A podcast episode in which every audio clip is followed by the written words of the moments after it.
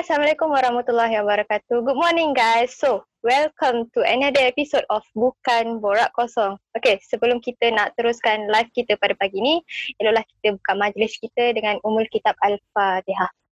Amin, amin, ya rabbal alamin. Okay, sebelum saya nak memperkenalkan diri saya dan panel kita pada pagi ni, bagi sesiapa yang baru join Pepias Live Fit for the first time, Okay, mesti korang nak tahu kan apa tu Pepias Live Fit. So Pepias Live Fit ni dia merupakan sebuah visual studio yang dibawakan khas oleh Persatuan Pelajar Islam Selangor Darul Ihsan Pepias. Dan visual studio ni dia baru je premier last week and, and dengan sambung daripada PMG Selangor Live Station. Dan bukan berat kosong ni, segmen berat kosong ni dia adalah salah satu segmen uh, salah satu segmen sulung daripada Pepias Live Fit Studio ni. Untuk pengetahuan semua, branding visual studio Pepias Live Fit ni dia baru je lagi. And since idea pun dah lama and tiba-tiba pula uh, Pepias and I think most of civil society tak dapat nak buat program physically sebab COVID-19 ni kan. So kami baru je ada kesempatan untuk buat live session ni. So inilah uh, hikmah di sebalik COVID-19. At last uh, we can get this thing going itulah dia kesempatan di sebalik kesempitan. Okay. So, uh, bukan berat kosong ni juga atau short form dia adalah BBK. Bukan BBNU tapi B, BBK.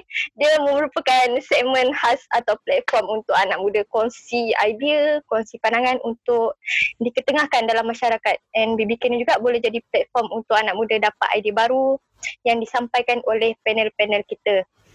And matlamat uh, kenapa PPS Fit ni uh, buat. Dia adalah untuk uh, kami menggantikan program-program uh, yang terpaksa ditangguhkan lah sepanjang PKP ni. And ini adalah salah satu usaha program online yang kami cuba sediakan untuk masyarakat kat luar sana.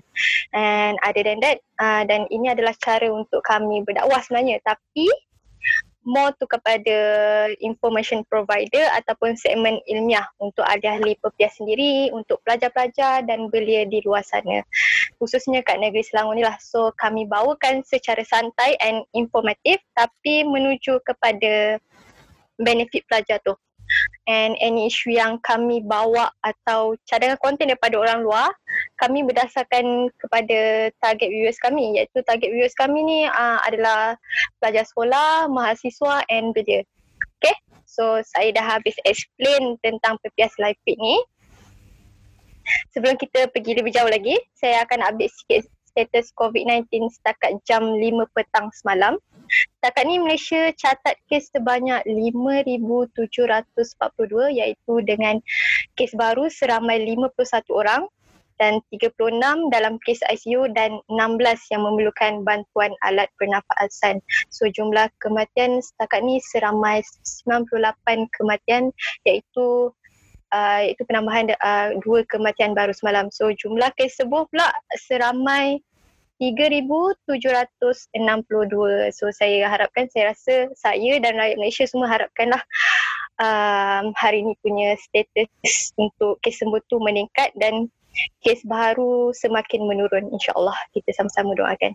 So, saya perkenalkan diri saya dan panel kita pada episod hari ini. Nama saya Sharifah Nazia binti Syed Mujahidin as Esko Pembangunan Sosial Persatuan Pelajar Islam Selangor Darul Ihsan dan saya selaku moderator untuk hari ini. And by the way, thank you yang baru join live uh, tu. And yang tengah tengok FB tu, you guys boleh tekan button share and ajak lagi kawan-kawan yang lain untuk join live pagi ni. Dan dekat Twitter pun ada sebenarnya live. And dekat YouTube, you guys can search at Pepias Official. Okay? So tanpa membuang masa lagi uh, Hari ini punya episod kita ada tetamu yang sangat istimewa Beliau merupakan seorang mental health advocate dan merupakan graduan psikologi daripada University of Nottingham United Kingdom.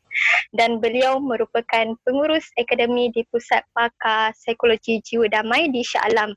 Dan beliau uh, juga pernah jadi ahli panel program kami iaitu di salah satu program pepias iaitu Perkampungan Menara Gading Selangor 2019 iaitu last year.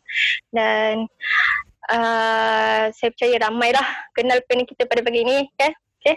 So, hmm. beliau adalah saudara Aiman Amri atau dikenali sebagai Aiman Psikologi. Assalamualaikum, Brother Aiman. Waalaikumsalam. Hai Nazia. Hai, Brother Aiman. Alhamdulillah sihat. how are you Abdul Rahman sepanjang PKP ni? Alhamdulillah okey, ada anak sebagai penceria suasana. Alhamdulillah. Berapa umur anak sekarang? Umur anak uh, 8 bulan 6 hari. Oh, 8 bulan. Oh, okey. Baru lagi. Dah okey, sihat. Alhamdulillah, sihat. Dekat rumah ke, dekat MCT ke, dekat mana ni? Uh, dekat rumah, rumah parents. Oh, rumah parents. Hmm. Sihat Alhamdulillah, ha? dah makan semua pagi. Dah makan dah sahur tadi. Breakfast. okay. Apa, uh, duduk rumah banyak sibuk aktiviti masak-masak semua lah kan? Uh, masak-masak tu belum, uh, adalah sikit. Hmm. Tapi tengah, te- tengah, tengah shop. Apa, shopping dekat Lazada dengan Shopee. Amboi. hmm. Tak apa, masak apa pun tak kisah. Kalau tak jadi pun boleh post dekat group Facebook kan? Ya, yes, betul. Masak apa tak jadi hari ni. so, Brother Iman, saya ada baca kat Twitter Brother Iman pasal Ramadan Challenge tu. So, macam Ramadan Challenge, Ramadan Challenge tahun ni dia berbeza tak dengan Ramadan Challenge tahun lepas? Sebab sekarang kita de- uh, PKP kan. Uh, so, dia ada berbeza tak ke macam mana? Ramadan Challenge ni projek yang saya buat dekat Twitter tahun lepas. Uh, cuma Mhm. mm-hmm. Ramadan Challenge dulu saya bahagikan uh, challenge tu bergantung kepada segmen-segmen. Maksudnya dalam dalam 30 hari punya challenge tu ada part yang cover bahagian social, ada Oh. part yang cover bahagian emosi, ada part yang cover bahagian physical training semua dan sebagainya. Cuma tahun ni saya nak banyakkan percentage besar pada social. Sebab kita Oh. dalam isu PKP sekarang, saya perasan uh, feeling disconnected ataupun feeling loneliness during PKP tu agak dahsyat lah. Uh, even saya yang dah berumah tangga pun saya boleh rasa juga kadang-kadang. Hmm. Patah lagi orang yang duduk seorang, duduk family, Hmm. apa, bujang yang Hmm. semualah yang tak ada maksudnya duduk rumah seorang, bujang, rumah sewa dan sebagainya. Lagi dah boleh rasa benda ni. Mm-mm, betul betul. Okay. So sesiapa yang terlepas dengan Ramadan Challenge, uh, Brother Aiman baru start since hari Jumaat hari tu right? Ha, Dengan day one. Mm-mm. So you guys boleh baca balik lah dekat Twitter Aiman Psikologi. Okay? So, Brother Aiman, kalau uh, uh, and you guys, viewers, viewers sekalian, kalau kita tengok tajuk hari ni adalah berkaitan dengan social isolation, pandemic and Ramadan. So tiga-tiga ni kita nak tengok antara kaitan dia macam mana sebenarnya. Apa itu social isolation, macam mana pandemik ni beri impact kepada isolation ataupun diri kita sendiri. And ada juga tak dengan bulan Ramadan ni. So itu adalah antara persoalan-persoalan yang kita cuba nak rungkai hari ni bersama dengan Brother Aiman. Mungkin pada awalnya kita nak rungkai, kita nak tahu apa definition social isolation tu. So Brother Aiman, in your knowledge, apa defini- definition social isolation ni dari segi fizikal dengan virtual. Tapi yang saya tahulah, uh, dia macam ada dua. And saya confused antara social isolation dengan social distance. Sama ke sebenarnya? Alright, uh, bila sebut pasal social isolation ni, satu benda yang kita kena faham bahawa uh, istilah orang kata social isolation ni sebenarnya merujuk kepada kita tidak bercampur secara social, maksud secara face to face. Uh, Hmm. Tapi apa yang jadi sekarang uh, sebab kita faham faktor social ni adalah faktor yang kita kena face to face. Maksudnya kalau kita kita kata bersosial kawan-kawan ni kita terus faham pergi tengok wayang, pergi makan Hmm. sama, atau pergi keluar mana-mana lah sama-sama kan. Hmm. Tapi definisi sosial sekarang bab kata doktor apa ni kita punya Perdana Menteri Muhyiddin Yassin kata bahawa uh, the new normal. Maksudnya kita kena define balik istilah bersosial tu sekarang. Uh, kita jangan saya sebenarnya kurang setuju istilah social isolation. Sebab Oh. social isolation ni ibarat kita menyendiri diri kita daripada bersosial. Sedangkan bersosial ni dia tak tertakluk kepada face to face interaction. Macam sekarang saya dengan Nazihah pun kita tengah bersosial. Oh, Uh, cuma okay, kita faham lah, kita faham lah limitasi screen kan dia tak dia tak sama lah dengan depan-depan kan. Uh, Mm-mm. tapi at least dia ada something. Sebab bila kita bersosial ni dia akan mewujudkan rasa seronok tau. Kita ada social arousal. Social arousal yang berlaku dekat kita punya aras uh, ascending reticular ah saya lupa dah term dia tapi aras AR, ARAS di mana kita akan rasa RAS. seronok. Kita rasa social arousal bila kita berbual dengan orang. Dan benda ni terbina dan dia sebenarnya sihat untuk kita punya mental. Tapi apa yang jadi sekarang sebab kita punya apa ni?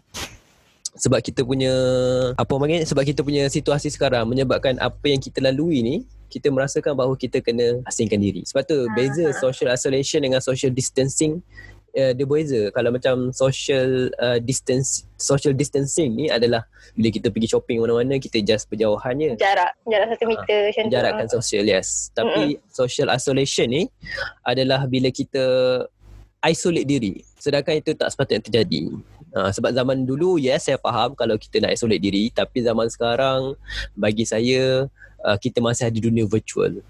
Uh, kalau zaman dulu kan kita contohlah kita tengok mak ayah kita contoh kalau yang jenis belajar overseas kan. Kalau pakcik-pakcik uh, mak ayah uh, yang golongan lama cerita zaman belajar overseas kan. Rindu Hmm. family the only way to connect adalah uh, message telegram bukan telegram aplikasi tu tapi telegram yang tulis kat kertas kan uh, Hmm. ataupun kena apa ni gambar family pun boleh bawa sekeping tu je Uh, kalau zaman dulu mungkin kita boleh kira itu sebagai isolation tapi zaman sekarang kita dah ada pilihan untuk go for virtual menyebabkan you can video call, you can call, you can message, you can keep on contacting. Cuma sebab kita kadang tak Hmm. biasa, we have to adapt to the new normal. Hmm. hmm, hmm. Tapi uh, saya ada terbaca, saya ada hari tu tengok short film dekat YouTube pasal apa social isolation ni. Uh, dekat UK benda ni macam dah dah macam dah biasa, macam famous lah benda ni dengan social isolation, dengan loneliness ni. Uh, sepanjang Diamond belajar dekat UK ada tak dengar pasal social isolation dengan loneliness kat sana? Sebenarnya saya rasa faktor uh, bagi saya lah uh, lebih kepada faktor sosiologi kot persekitaran itu sendiri. Maksudnya kalau zaman kita kan, saya bagi contoh lah perbezaan yang saya boleh rasa ketara bila saya kat Malaysia dengan saya kat UK dulu. Mhm. uh, bila kita duduk kat Malaysia, kita ada pilihan-pilihan macam nak pergi mall, pergi main bowling, Mhm. pergi apa ni? Pergi tengok wayang sama-sama, pergi lepak mamak at least kan. At least Mhm. lepak mamak sembang-sembang kan. Bila kat sana, benda tu tak ada tau. Mamak semua mana ada. Kalau ada mamak, memang kami membeku lah kat luar tu. So dekat sana dia tak ada dia tak ada style-style kedai yang boleh lepak-lepak. Maksudnya dia kedai kalau datang makan memang makan. Dia tak ada kedai yang boleh macam order sikit-sikit bayar RM1 dua dah habis settle. Dia memang kalau makan proper makan. Kalau ada pun kedai fast food lah. Dan fast food tu suasana tak sama. Uh, dan Ah, pers- okay. dan dekat sana style dia dia banyak keluar pada bersifat perayaan. Contohnya kalau ada farmers market, kalau ada apa ni Christmas market, kalau Ah. ada contohlah tasik dekat uni- universiti saya tu kalau tasik tu beku, ah lepas tu dia Mhm. boleh open untuk pergi skating sama-sama. Oh, Ah, dia dia berbentuk perayaan macam tu. Berbeza macam kita Hmm. bila kita nak keluar kita keluar je. So mungkin tu Hmm. dia faktor ber- kesan berbeza. Saya pun tak pasti kajian sosiologi perbezaan pasal ni, tapi setakat Hmm. pengalaman sendiri memang saya boleh rasa beza dia. Dekat sana kita ada tendensi untuk duduk rumah Ah, Berbanding dekat sini kita akan rasa nak keluar. Faktor cuaca kita rasa sedap nak keluar. Sebab tu orang kat sana kalau macam pelajar yang pelajar UK yang dia dia buat apa? Sebab saya belajar kat Nottingham. So kalau dia buat macam Mm. exchange student setahun dekat Malaysia kan. mhm. Lepas tu bila dia balik dia akan gemuk dan gelap. Sebab dia Okay. kata makan, makanan sedap. So dia akan Mm. selalu makan dan gelap sebab dia selalu keluar. Sebab dia kata it's like summer all day. Dia kata. Hmm, okay.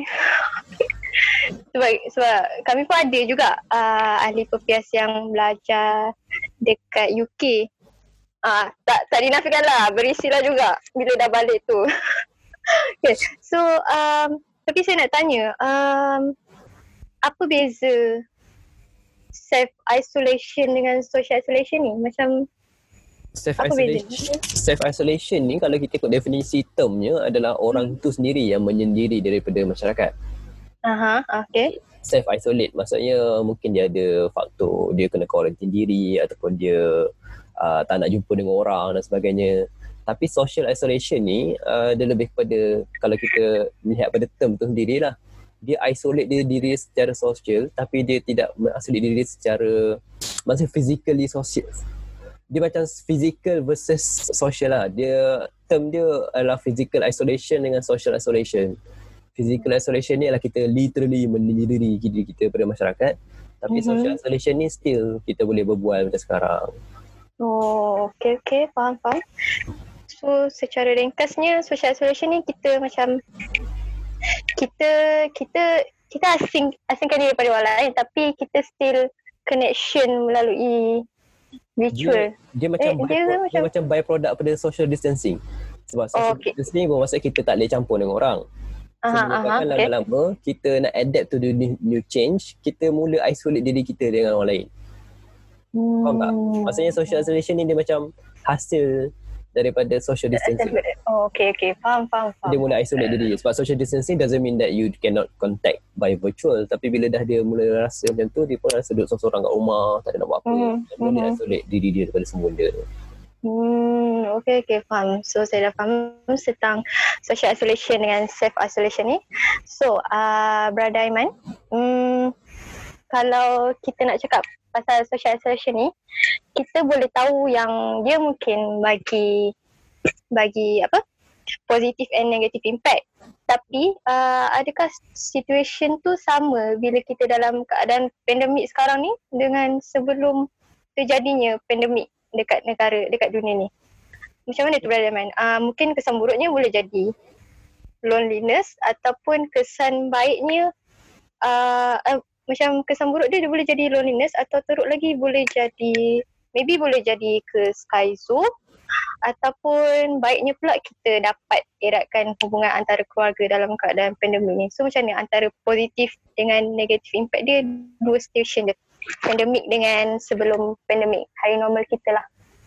Okay, uh, bila sebut pasal uh, feeling loneliness ni sebenarnya Mhm. kita kena melihat balik sejarah manusia lah. Sejarah manusia ni uh, kita belajar sejarah sikit kan. Kita melihat evolutionary psychology. Sejarah manusia ni waktu awal dulu uh, Mhm. kita kita perlu bersosial. Maksudnya social means you have to survive. Maksudnya kalau kita tak bersosial means you going to death. Uh, contohnya paling mudah eh bila bila kita dulu-dulu dekat dalam gua, kita duduk hidup berkomuniti, kalau kita tak bersosial dengan komuniti yang ada waktu tu, kita akan ada tinggi risiko untuk uh, kena baham serigala, kena makan dengan uh, harimau ataupun tak cukup makanan. So kita kena bersosial bersama komuniti, kena kena hidup berkomuniti dalam gua sama-sama supaya kita boleh survive. So untuk mengelakkan daripada kita berso- tidak bersosial, uh, otak kita akan interpret satu term kita panggil sebagai social pain. Rasa sakit secara social. Social pain ni adalah bila kita lonely. Kan kalau kita Mhm. loneliness tu bila kita rasa lonely tu kita rasa macam kosong, rasa ah, sedap, rasa sedih, rasa sakit kat dalam. Betul Ah, betul. Itulah social pain. Uh, tu dia Oh, macam otak kita okay. nak bagi tahu kita supaya okay, kau kena bersosial. Kau tahu rasa sakit Hmm. sekarang kan? Uh, so sekarang bersosial lah. So apa yang jadi pada masa sekarang uh, hidup kita bukan lagi macam dulu. Kita bukan lagi hidup berkomuniti dalam satu kampung tapi kita hidup kat bandar, kadang dekat rumah, pergi kerja balik rumah duduk bilik seorang-seorang, tak kenal jiran. Menyebabkan uh, social pain ni dia akan muncul secara buat-buat. Dan benda yang Ah. jadi lagi pada zaman sekarang pandemik kan bila kita PKP kena duduk dekat rumah the social pain tu akan keep on going keep on going sebab kita nak rasa kita rasa sakit tidak bersosial tu Betul. tapi jangan tertukar tau feeling lonely dengan loneliness tak sama Oh lain. Oh. eh sorry being lonely Eh, dengan boleh, feeling boleh. lonely lain Ya. sebab ada orang memilih untuk tidak bersosial contohnya Mm-hmm. kalau kita ambil ikut personality orang introvert dia memilih untuk tidak bersosial dia duduk seorang-seorang dia lepak seorang-seorang kat kafe dia enjoy being alone Mm-mm, Tapi betul. feeling lonely ni lain. Feeling lonely ni semua orang boleh kena. Feeling lonely ni rasa kosong. So feeling lonely ni dia boleh hadir bila-bila je. Bila kita tengah berbual kawan-kawan pun kita boleh rasa lonely. Ada Oh. orang duduk seorang-seorang tapi tak rasa lonely. Aha. Ha, so dia agak tricky sikit lah nak faham kat sini. Cuma nak senang faham macam tu lah. Bila feeling lonely dengan uh, feeling lonely dengan being alone ni bezanya adalah satu pilihan, being alone. Feeling lonely ni adalah satu perasaan. Hmm, Okay. Dan benda ni dia semakin melarat lah sepanjang musim kita PKP menyebabkan uh, rakyat kita mula asyik apa rasa lonely, rasa tak tahu nak buat apa dekat rumah. Itu keburukannya lah menyebabkan lama-lama kita boleh uh, ke fasa-fasa yang kemurungan, fasa-fasa yang stres, rasa kosong, loneliness, emptiness, feeling disconnected, feeling hopeless sebab kita tak ada something yang untuk keep on going. Satu keep on going ni kita panggil sebagai protective factor lah. A factor that can help you to uh, survive more ataupun to keep striving kan. Tapi sebab zaman PKP ni kita rasa macam kita duduk kat rumah, tak ada buat apa semua. Mm-mm. Dan satu lagi faktor negatif yang boleh muncul daripada PKP ni adalah seperti kita tahu uh, domestic violence. Uh, kalau kita lihat, uh, saya ada baca satu artikel ni dekat China waktu quarantine dia orang. Kan dia orang quarantine kan sebelum kita lagi kan. Ah. Sepanjang quarantine tu, uh, statistik mencatatkan bilangan penceraian meningkat hampir 50%. Oh, Ha, sebab selama ni kalau kita lihat pada pada logik di sebaliknya uh, Hmm. kenapa kuarantin boleh menyumbang kepada uh, apa ni uh, penceraian kalau kita lihat logiknya adalah kerana suami isteri ni selama ni semua pergi kerja ni pergi kerja bila balik jumpa malam je mm-mm. dan pertemuan tu tak banyak tapi bila masing-masing duduk kat rumah macam-macam konflik terjadi ya si isteri Hmm. marah suami tak masak Maksudnya suami marah isteri masak tak sedap ataupun masak tak jadi. Uh, apa-apalah semua lepas tu mula bergaduh. Dia mula sebab lagi banyak exposure, dia akan lagi banyak confrontation. Dan bila lagi banyak confrontation, dia akan lagi banyak konflik. So itu Hmm. sisi yang tak baiknya lah. Tambah pula kalau bagi masyarakat yang kurang bernasib baik di mana domestic violence tu berlaku setiap hari. So keluar pada rumah tu lah salah satu cara untuk anak ataupun isteri atau suami untuk lari daripada violence tersebut. Contoh macam anak kan kena kena marah dengan ayah, emotional violence, physical violence. So bila keluar jumpa kawan-kawan tu lah sa- cara untuk dia terapi diri dia untuk lari daripada rumah. So bila dia balik dengan harapan semua dah rehat nak tidur, tidur je. Tapi bila dia dekat sumpah dekat rumah menyebabkan domestic violence tu meningkat. Talian Nur pun men, uh, mencatat meningkat meningkat kan sepanjang Mm-mm. PKP ni. sepanjang PKP ni. Mm, betul betul. So, uh, okay. So kalau kita tak nak rasa sakit hati tu rasa macam hmm, rasa macam ah aku sunyi macam macam tu lah. So maknanya tanda tu kita kena bersosial sebab bila Yes. kita bersosial ni kita akan dapat rasa gembira sikit lah rasa macam Yes. kurang lah sikit rasa sunyi tu. Rasa seronok. Yes, macam Yes. contohlah macam kita lama seorang-seorang kan. Contoh kita dapat result, kita result fail ke, kita assignment tak lepas semua kan. Kita sedih kan. Kita balik bilik, kita nak menyendiri kan. Tiba jumpa best friend. Eh, kau macam ni okey tak result tadi? Kita pun Alah, macam ni lah result aku fail. Lepas tu kawan kata, Amel sini, Amel sembang. Jom kita sembang. Oh, mak Amel cerita kat aku. Hmm. Bila kita luahkan tu, kita rasa seronok tu lah. Kita Betul betul. penat aku belajar, aku dah ni semua tak boleh tolong. Hmm. Kita lepaskan semua. Tapi, lepas dah habis cerita tu, Kita rasa lega. Yes. Hmm. Kita dah release the burden. So itu antara fung- fungsi uh, bersosial. Kita nak rasa social arousal tu. Keseronokan dalam bersosial. Hmm. So bila kita bersosial ni dia macam banyaklah juga kebaikan dia. And dia bergantung dekat diri sendiri uh, diri sendiri. Sama ada kita nak buat ataupun tak. Betul. Tapi saya faham Hmm. sebab uh, macam saya kata social pain tadi. Social Kan kita cerita zaman sekarang social pain tu semakin banyak kan. Sebab kita basically kita dah tak perlu berinteraksi lah untuk hidup. Macam dulu kita kena berinteraksi sesama kita. Contohnya nak pergi pasar, kena beli ikan, kena sembang dengan penjual ikan, kena ni. Kita kena bersosial untuk hidup. Tapi zaman sekarang sebab zaman teknologi, kita nak order makanan boleh order pakai Grab Food, pakai Foodpanda. Mm-mm. Kita nak Mm-mm. order barang Lazada, Shopee, Diamond Street Mm-mm. semua.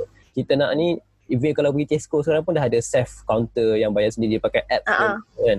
So Mm. menyebabkan kita kurang dalam interaksi tu dengan orang. Dan bila kita kurang interaksi, otak kita dahagakan social arousal tu. Hmm. Dan sebab faktor sekarang dia macam perkembangan teknologi semakin bagus. Semakin bagus semakin bagus. Tapi tak apa tak apa tak uh, puasa kan macam ni lah. Okay. Teknologi semakin bagus tapi dari segi faktor kesihatan kita ni semakin jatuh kalau kita tak deal. Sebab tu penting macam saya suka lah ayat Muhyiddin tu dia kata oh, minta maaf saya panggil direct yang Muhyiddin kan sebab dah tu biasa. Ah, tak apa, tak apa. Uh, Datuk Seri Muhyiddin Yassin mengatakan bahawa the new normal, adapt the new normal. Mm-mm. Kita kena adapt dengan cara kita sendiri sebab orang yang hebat punya orang yang boleh buat benda yang power, yang berbakat besar Mm-mm. ataupun uh, rajin dan sebagainya itu still kita kira bagus. Tapi yang lebih bagus tu adalah orang yang mampu adapt. They can still relevant to the uh, current uh, environment. Itu yang bahaya social pain sekarang. Risau jugalah sebab bila kita tak bersosial dia akan menyebabkan dia akan menjadi pintu utama kepada masalah-masalah kesihatan mental lah. Seperti kemurungan kegelisahan Oh. rasa kosong Oh. rasa nak nak tamatkan hidup dan sebagainya. Hmm, betul-betul. So waktu pandemik ni uh, pilihan sebenarnya kat tangan kita juga sebenarnya. Hmm, betul. Tapi yang bagusnya bila kes ni semakin meningkat, uh, talian hayat untuk psikososial punya support pun semakin bertambah. Makin bertambah. Ah, ya ah. Macam Ada- sebelum ni kita tahu Befrienders ni kan. Uh, uh. Tapi sekarang apa ni PPUM ada buat. Apa Oh, ni, PPM ada buat. Pusat Psikologi UKM ada buat. So memang Hmm. bagus lah. Dia dah bertambah sebab semua orang menyedari faktor apa ni masalah sesama masalahnya uh, rasa loneliness rasa disconnect mm. dalam PKP ni. So, bila kesedaran tu ada, demand ada, supply pun semakin bertambah lah. Hmm. Okay, faham betul-betul. So, um, guys, uh, waktu pandemik ni sebenarnya pilihan sebenarnya kat tangan kita sebenarnya. Uh, sama ada korang nak macam ni eh? Macam kalau ras kalau korang tak nak rasa sunyi sebenarnya, korang kena bersosial. Uh, waktu pandemik ni korang video call lah dengan kawan. Uh, tak kisahlah video call ke apa ke janji korang ada bersosial tu sikit untuk rasa rasa tak sunyi tu waktu pandemik ni. Okay? So soalan yang Nah, kalau saya tambah sikit, kalau tak rasa pun, sebab ada orang kadang dia buat tips ni, dia dah contact kawan, lepas tu dia tak rasa pun rasa seronok kan. Kalau tak rasa pun tak apa, buat je. Because the, buat je asalkan the reason kita buat ni bukannya untuk uh, semata-mata untuk timbul rasa tu. Tapi just Mhm. the, the key is for you to open up a bit. Itu je. Sebab oh, sebab social skill ni dia macam muscle lah. Bila kita lama tak guna, lama-lama dia So kita kena keep on workout, workout, workout, workout, workout. So hubungan sosial kita macam tu lah. Teknik bersosial tu pun dia macam muscle. You need to keep on going. Dia tak ada macam kita pergi gym, angkat berat, balik terus terus aduh. back nak sadar kan. Dia macam. Begitulah. Hmm. So kalau kita tengok sekarang ni tengah fasa bulan Ramadan uh, banyak aktiviti yang saya rasa kita tak boleh nak buat contohnya macam kalau kita kita stres maybe kita adapt dengan cara makan and kalau kita rasa sejuk kita adapt dengan exercise outdoor tapi bila dalam bulan puasa ni nak nak tambah pula dengan PKP ni so menyebabkan memang kita tak produktif lah And macam mana kita nak jadi someone yang boleh balancekan situation ni time bulan Ramadan? Okay, uh, dekat sini the, the key point ni adalah attitude. Uh, maksudnya orang yang attitude-nya sudah begitu, kalau dah ubah environment macam mana sekalipun, dia tetap akan attitude macam tu. Uh, saya ambil contoh mudah lah, kisah kisah sahabat saya kan.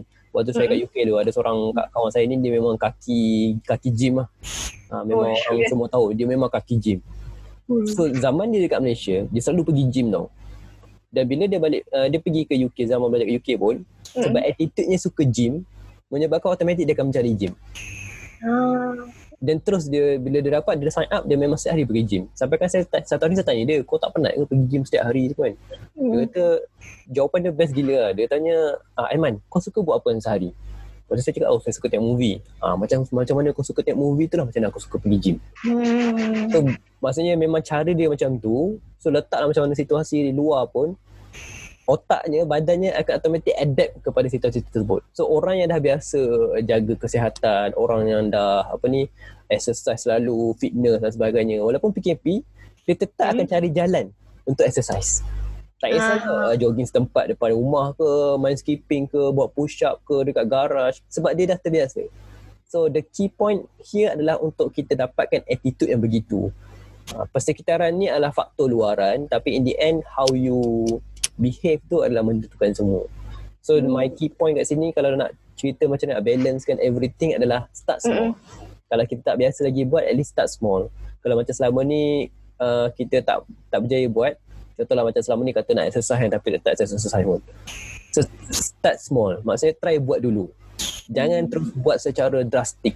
Sebab perubahan ni dia macam marathon. Dia bukan macam sprint. Sebab kalau kita buat, eh, contoh tak biasa pergi gym, tiba satu hari tu, oh, dahsyat. kan. Hmm. Tapi tak kekal lama. Dia akan jatuh balik. Hmm. Betul. So dia kena macam start sikit, start sikit, start sikit, start sikit supaya dia cantik je. Asalkan buat. Yes, asalkan buat. Hmm. Okay, tapi kalau macam yang orang yang macam dah balik kerja, dia biasa macam balik kerja, uh, mandi, solat solat, terus masuk bilik. Tu macam mana tu kalau dia nak macam mana waktu dia nak adapt dengan PKP ni? Macam macam Okay, contoh uh, macam Okay, macam mana contoh? macam macam Brother Aiman cakap lah macam macam ada yang sebelum ni ada orang suka gym, ada orang suka uh, tengok wayang, lepak kafe.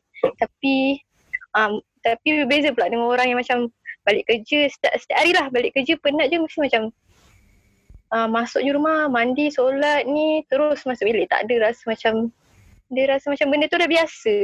And Hmm. dia rasa PKP ni pun macam hmm, tak ada apa. Tu macam mana? Betul, produktiviti seseorang tu memang boleh boleh sama ada bertambah ataupun mati lah zaman PKP ni. Sebab kita kena duduk kat Hmm. rumah tak buat apa kan. Even kalau work from home pun dia tak se-efficient buat kerja dekat office kan. Sebab mood tu sendiri maksudnya kita sendiri kena meletakkan mood. Contohlah in order to be productive uh, zaman PKP ni lah kita kena meletakkan atau kita kena pakai topi yang berbeza. Nah, contohnya uh, macam sebelum ni kita pergi office kita boleh buat kerja dengan effic- efficient. Dan bila kita balik kita rehat kat rumah tapi zaman sekarang contoh bagi orang yang work from home kan dia work from home tapi kerja dia tak efficient tak efektif dan tak produktif macam dekat office. Sebabnya dia tak meletakkan topi dia sebagai pekerja waktu dia buat kerja tu. Hmm. maksudnya saya bagi contoh mudah lah. Dia buat kerja tapi pakai singlet pakai Mm. seluar pendek relax-relax buat atas katil. Tapi dia badan dia tak interpret tu sebagai kerja lah. Sebab tu penting untuk kita bina mood tersebut. Maksudnya kalau nak buat kerja tu make sure ada proper baju yang memang untuk kerja. Macam sekarang contoh kita nak live kan saya pakai baju kerja saya. Tak ada yang nak pakai baju singlet ke baju pagoda relax-relax kan sebab kata kat rumah so boleh je. So try to build that professionalism ataupun satu apa ni segment ada kita panggil macam comp- compartmentalize hidup kita supaya ada masa kerja kerja dia kat rumah rumah Okay, asal, asalkan maknanya kat sini maknanya uh, asalkan kita buat lah walaupun macam Raiman cakap walaupun sekecil-kecil pun tapi kita still buat juga asalkan yes. dia buat jangan berhenti. yes jangan tinggal langsung lah Mm-mm. Okay. So um, uh, macam mana macam uh, saya kira um, pasal loneliness ni dia boleh pengaruh sedikit sebanyak rutin kita. Dia macam mungkin uh, uh, Abang Aiman boleh share lah dia punya efek negatif yang kita boleh tahu daripada sudut psikologi dan fisiologi ni berkenaan dengan loneliness ni sebenarnya. Macam mana tu? Okay, bila sebut loneliness, uh, loneliness ni adalah rasa kosong, rasa hopeless, rasa macam dia the eagerness to interact ataupun to connect with others tapi dia tak dapat ataupun dia tak nak buat. So dia akan rasa lonely tersebut. Dan lonely ni yang bahayanya uh, yang pertama adalah social pain yang saya cerita tadi lah. Rasa sakit, rasa Rasa sakit dekat dalam. Yes betul. Uh, Rasa macam tak best Dekat dalam Sebab kita perlu bersosial. Lepas yang kedua Sebab badan kita ni dah terbiasa dengan uh, Kita dah terbiasa dengan loneliness uh, Sebenarnya otak kita ni Kita boleh adapt dengan Apa ni Membaca muka orang tau. Maksudnya when people smile You know they are happy. When people like this You know that they are sad. Ataupun Sikit-sikit lah macam hmm, Kita boleh agak macam Mungkin dia suka sikit kan So when you start to slowly kurang bersosial menyebabkan uh, kita punya otak kan akan mula fine tune image yang uh, semua orang macam menjadi satu ancaman. Maksudnya macam kalau orang datang tegur, eh jomlah pergi lepak makan sama-sama. So lama-lama dia pun rasa macam, eh kenapa dia nak ajak aku ni? Sebab dia dah terbiasa, sebab dia dah terbiasa, dia dah ada defense mechanism di mana dia tak nak bercampur dengan orang. Dia akan misinterpret setiap message yang ada sekeliling dia sebagai satu ancaman. Dan benda ni bahaya sebabnya dia akan keep on dari fasa loneliness dia akan terus lonely, terus lonely, terus lonely. Mm-mm. Sebab tu tadi saya kata kalau try contact dengan kawan kan, try video call, Mm. ke, try at least buka puasa sama-sama pun, even lepas lepas terawih nak more sama-sama kan, buka video jom kita makan more sama-sama walaupun buka puasa. ha, macam abang saya hari tu dia buat sambutan birthday sebab tengah PKP dia buat Google Ha. Hangout dengan family. Wow. So dalam Google Hangout tu ada uh, family belah sini, family Kajang, family Mm-mm. Bali, family Semenyih, semua belah nenek ni, belah nenek ni semua semua dah tengok kat Google Hangout untuk nampak family dia tengah sambut birthday. So ramai-ramai Hmm. nyanyi lagu happy birthday. so walaupun kita rasa macam eh pelik kan, tapi itulah the new normal. You try Tapi- to connect juga. Tapi ramai juga buat benda tu macam tu kan sekarang, Brother Aiman. Sebab Mm-mm. kita nak kena ada connection tersebut. Hmm. Itu yang bahayanya bila loneliness tu terus terjadi. Menyebabkan orang yang terus dalam fasa lonely ni dia susah dia dia punya dia macam berada dalam cengkerang dia. Dan cengkerang ni dia tak stay macam tu. Dia makin lama makin tebal makin tebal makin tebal makin tebal makin tebal. Sebab tu kena kita kena usaha untuk keluar sikit-sikit dan bila sebut pasal psikologi kesan pada fisiologi manusia pada loneliness kan Ha, ha. when you start feeling lonely, rasa sedih, rasa kosong tu, uh, you start feeling depressed, rasa tertekan, rasa hopeless dengan hidup semua tu. Dan bila kita rasa macam tu, kita punya antibody badan pun memang akan jatuh mendadak. Dan bila jatuh mendadak tu lah menyebabkan kita lagi mudah sakit, lagi mudah apa demam, mudah sesama. Because when you when your immune system tu jatuh, penyakit-penyakit ni akan datang. Sebab ni bahaya. Something from mental, basically it can affect physical as well. Something from physical pun affect our mental. Sebab tu penting untuk jaga kedua-duanya sekali. Hmm, okay, okay. Faham, faham. So, um, Brother Aiman, kita kita akan break sekejap tapi dalam masa 5 minit saja. So guys, uh, sebenarnya banyak jugalah input yang uh, Brother Aiman dah share setakat ni pasal social pain, pasal uh, loneliness and pasal uh, apa tadi? Pasal fisiologi tu. So um, guys, kita akan break sekejap tapi sebelum tu kita saya galakkanlah sesiapa yang nak tanyakan soalan dekat Facebook, dekat Twitter, dekat YouTube. Boleh tanyakan sekarang sementara commercial break ni apa-apa saja soalan berkenaan dengan uh, selain tajuk social isolation pun boleh juga tanya pasal mental health yang lain. So nanti waktu Q&A nanti saya akan bacakan soalan. Okay? So PPS Live Fit Studio kita break seketika kita kembali selepas ni. Okay guys, welcome back to Pepias Live Feed Bukan Borak Kosong episod ketiga hari ni. So, thank you so much uh, sebab masih setia bersama kami. Dan sebelum kita start, saya nak cerita sikit lah berkaitan dengan Headband Support. Ini adalah salah satu poster daripada NGO Hub. Kalau you guys rasa macam rasa stres, rasa lonely and memang tak ada orang lah rasa nak cakap ke siapa, ada nombor seperti yang tertera kat live sekarang. Dan sebenarnya actually macam banyak juga uh, headline support ni. Tapi antara yang pepias rapat ialah Rahmah Support Team iaitu inisiatif bersama Helwa Abim Angkatan Belia Islam Malaysia. And seperti yang tertera Headline ni setiap hari buka dari jam 10 pagi hingga 4 petang. And jangan risau setiap sesi adalah sulit dan bersifat peribadi. Okay? So uh, you guys boleh salin nombor tu okay? Tak apa nanti kita akan upload balik. So okay, kita continue balik dengan session kita. Kita akan tanya balik pasal uh, fasa bulan Ramadan. So Brother Aiman, uh, macam tadi ada tanya pasal macam kalau kita stres, maybe kita adapt dengan cara makan exercise outdoor tapi bila dalam bulan puasa ni Yelah uh, dengan PKP sekarang ni memang kita tak produktif, produktif langsung lah. So macam mana kita nak jadi someone yang balancekan situation ni time bulan Ramadan? Okay. Ramadan biasa kita akan kaitkan Ramadan ni adalah uh, tarawih dekat surau, mm-hmm. Pergi kat bazar, lepas tu buka puasa sama-sama, kadang-kadang buka puasa kat luar kawan-kawan, time ni lah nak buat alumni dinner dan sebagainya kan. Mm-hmm. kita akan relatekan benda ni benda yang berkaitan yang keluar pada rumah selain benda-benda yang dah sedia dekat rumah. So bila datang PKP menyebabkan kita kena Ramadan bersesorangan ataupun bersama keluarga di rumah dan kita have to adapt the new normal di mana tidak lagi uh, tak ada lagi uh, kita panggil uh, terawih dekat surau, kita dah tak ada lagi bazar dekat luar walaupun orang kata kan kat Twitter sekarang ada jual jual roti john lah, jual macam-macam mm-hmm. uh, bazar kan. Bazar online. Nah, bazar online tapi delivery tu tak sama feeling dia. Sebab hmm. kita macam saya kata tadi kita manusia ni kita lah makhluk yang perlu bersosial. Dan bila kita tak bersosial, kita akan rasa kekosongan tersebut. Dan kita akan eager untuk mencari kosongan tersebut. Ada satu kajian ni yang uh, saya teringat saya lupa dah kajian tu nama apa tapi daripada dia melihat pada uh, apa ni aktiviti otak dekat tikus. Uh, basically ujian kajian ni daripada Matthew dengan kawan-kawan dia dia buat ujian ni uh, kajian ni dia melihat dia letak tikus yang isolate maksudnya bersorangan hmm. dengan tikus yang dah setiap ada dengan tikus-tikus lain. So macam dua sangka berbeza lah. Satu hmm. sangka tikus ni seorang-seorang je. Eh seekor-ekor kan. Hmm. ataupun satu lagi satu lagi sangka tikus ni dengan kawan-kawan dia. Ha, so seorang ni macam forever alone seorang ni ada member-member lah.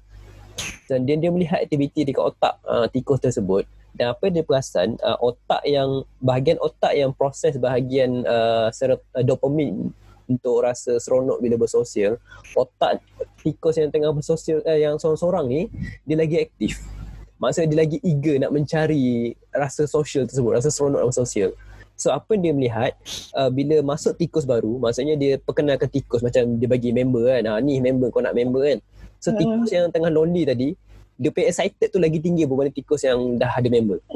Oh. Maksudnya tikus macam geng-geng tiba datang tikus baru, oh welcome to the club. Macam tu je. Macam tu. Kalau tikus yang pertama ni, bila perkenalkan member, Masya Allah ada tikus baru kat sini. Ha, dia rasa seronok sangat. So, but itu tikus. Kita sebagai manusia pun sama. Kita akan rasa seronok bila kita dapat bersosial dengan orang. So apa yang jadi? Sebab kita Ramadan tadi kan macam mana bila apa ni? Bila Syah Syarifah tanya macam mana kita nak seimbang emosi kita supaya kekal kan benda ni. Yang pertama adalah kita jangan rasa bersosial ni adalah benda yang kena depan-depan we have to adapt to the new normal new normal ni maksudnya kita sendiri kena redefine balik term bersosial tu Uh, redefine tu maksudnya selama ni kita anggap sosial ni boleh jumpa, salam tangan, mm-hmm. tembang, pergi makan. So sekarang kita kena anggap bersosial ni adalah video call macam ni ataupun audio call ataupun just tanya khabar. It doesn't have to be uh, doesn't have to be like macam perayaan ataupun atau ada reason yang besar pun. Contohnya macam okay jom guys kita malam ni buka puasa sama-sama jom buka video. It can be just random call pun. Random call tu maksudnya just message ataupun call eh kau apa khabar? Sihat? Eh lama tak dengar. Macam baru-baru ni ada kawan saya uh, belajar dekat sama-sama dekat sekolah dulu kan. Bayangkan tahun 2009 hmm. dulu tiba dia call Uish. tanya khabar. Random Uish, lama. Ha, dia just tanya khabar kau sekarang buat apa? Ni ni ni. Aku sekarang kan ni ni betul dah tu je lah. Tak sampai minit pun call. Tapi lepas dia letak tu dalam kepala saya terus terbayang semua memori saya dengan dia. Eh lama juga aku tak call dia. Inilah dulu. Teman sama-sama basuh baju kat dak bilik air kan. Berebut sabun semua. So bila benda-benda macam tu menyebabkan kita rasa seronok. Uh, so apa yang jadi? Uh, kita kena buat benda macam tu juga. You have to do like this social social interaction yang kita kena bina tapi bukan definisi sosial yang kita faham sekarang. Kemudian yang kedua, selain daripada kita jaga sosial, kita juga kena jaga kita punya pemikiran. Uh, when you are feeling like uh, overwhelming dengan loneliness ataupun you overwhelming with sadness atau overwhelming with uh, emptiness tu try to change the pattern atau change the environment yang orang biasa ada. Contohnya macam biasa rasa lonely ni dalam bilik kan. Setiap kali buat kerja mm-hmm. laptop dalam bilik rasa lonely rasa sedih mm-hmm. rasa kosong kan. Ataupun bila tengok movie rasa kosong. So keluar sekejap. Tinggalkan laptop tinggalkan bilik pergi duduk kat ruang tamu. Ataupun kalau feeling tu rasa waktu kat ruang tamu apa pergi dapur. Kita mm. ubah the environment supaya dalaman kita pun berubah sikit sebab benda yang berkaitan dengan external dia boleh affect our internal. So kita ubah external. Sebab nak, nak ubah internal susah. So ubah hmm. the external so internal akan berubah sama-sama. Kemudian yang ketiga in order to have a balance emotion dalam hidup ni antara benda kita boleh buat adalah kita pastikan uh, kalau kita uh, kalau kita rasa nak seimbang emosi satu benda yang bagus kita boleh buat adalah kita buat thoughts record. Kita buat journal mengenai uh, diary journal eh sorry dari dari journal pula. Diari emosi kita. Maksudnya uh, kita cari mana-mana buku kosong. Contoh macam saya kan saya akan buat buku uh, alalang saya tunjuk macam saya. Saya ada buku satu temek. Oh oh oh oh. Oh, oh, oh, oh, ah, okay, ha, nampak tak? eh, buku temik? Yeah, saya, saya beli buku temik dan buku ni saya akan gunakan setiap hari untuk catatkan uh, apa ni kerja-kerja nak kena buat semua kan. Macam saya sendiri pun nanti saya akan buat pasal saya ber, belum siap lagi lah, tapi antara projek daripada aimanpsychology.com adalah saya nak buat uh, talks journal untuk orang pakai. Maksud dalam buku tu uh, ini tak payah buku yang saya jual pun boleh jadi yang apa-apa saja buku yang kita ada diary kita just catatkan hmm. setiap hari ni kita bagikan pada 3 ke 4 kolom. Kolom pertama kita bagi tahu uh, pukul berapa benda ni jadi dan situasi dekat mana. Contohnya uh, hari ni pukul 11 pagi dalam bilik uh, tu kolom diary. Kolom kolom pertama, oh. kolom kedua okay. kita tulis apa yang kita rasa waktu tu. Uh, waktu tu aku rasa lonely sangat-sangat. Tiba rasa sedih, rasa macam rasa cari rindu pada isteri, sibuk kat hospital tak balik-balik contohnya kan. Mm-hmm. So uh, kolom ketiga kita tulis. So apa yang kita buat pada situ? Maksudnya what's your reaction, what's your response to that? So aku pun keluar pada bilik ataupun aku pun pergi main dengan anak. Aku pun buat kerja macam biasa. Ha, kita oh. listkan. Ha, lepas tu tambah sikit satu kolom, kita listkan sikit berapa persen kita rasa feeling tadi. Contoh kita kata feeling tadi rasa lonely atau feeling rasa sedih, rindu pada isteri. Mm-hmm. Kita bagi mm-hmm. macam percentage sikit. Daripada out of 100, berapa percentage, berapa persen you feel that. Maksudnya kalau 100 tu mungkin memang dah, oh memang gila-gila sangat, nak sangat. Mm. Ataupun kosong ni macam, hmm, biasa-biasa je. So saya buat, oh mungkin 60 persen. Macam itulah itu antara talks journal kita boleh buat lah. So itu adalah hmm. satu cara untuk kita jaga emosi sepanjang PKP ni juga. Kemudian seterusnya yang terakhir adalah you need to keep your minds busy. Maksudnya uh, uh, dia macam air. Bila air yang tak mengalir, yang bertakung, lama-lama dia cepat kotor. Betul. Tapi air yang mengalir macam air sungai semua ni, dia bersih. Sebab dia sentiasa mengalir. So mm-hmm. keep your mind uh, working. Maksudnya uh, buat kerja, tengok movie ke, ataupun uh, pergi belajar masak ke.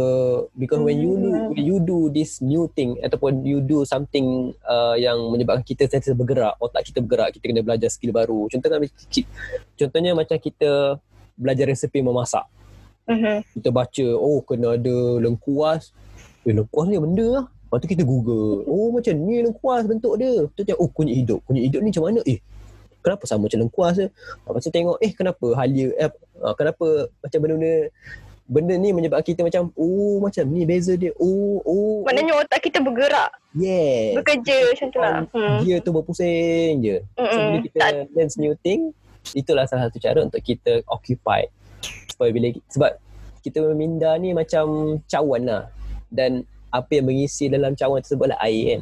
So bila Hmm. kita, kita keep on letak air yang bersih Air yang kosong, air kosong, air kosong Lama-lama yang ledak yang kotor tu lama-lama dia ter- keluar sekali keluar. Hmm. So begitulah hmm, analogi untuk faham Ada banyak lagi Hmm. cara untuk seimbang emosi Tapi yang saya boleh share secara online Yang macam ni lah boleh Saya rasa macam lepas ni ada soalan lain pula kan Hmm, okay. So macam buat diary journal and orang pun kena adapt jugalah dengan new normal ni. Kena macam kena jugalah terima uh, apa new normal sebenarnya and uh, dia punya cara adalah untuk buat diary journal macam dekat Ramadan challenge pun saya ada terbaca sebelum ni kot. Uh, Brother Aiman ada sebut pasal apa-apa uh, boleh tulis dalam buku eh.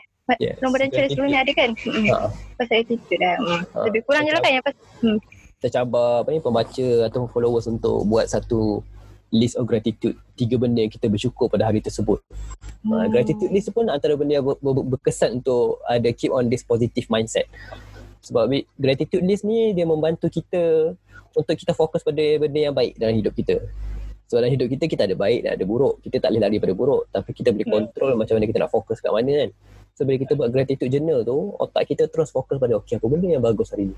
Okay, aku bersyukur hari ni sebab wah, aku berjaya tidur anak. Masa aku berjaya ni boleh buat online, dapat jumpa Syarifah, dapat jumpa Kopias. Lepas tu bersyukur. Kita, ki- kita fokus pada bersyukur. So benda negatif tu still ada tapi dia macam tertinggal. Dia macam eh kau tak nak fokus kat aku ke?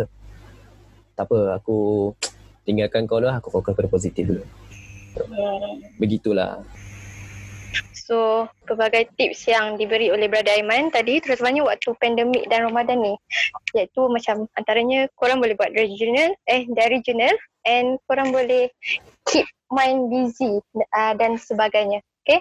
So, uh, Brother Aiman, uh, last sebelum kita masuk sesi Q&A, Hmm.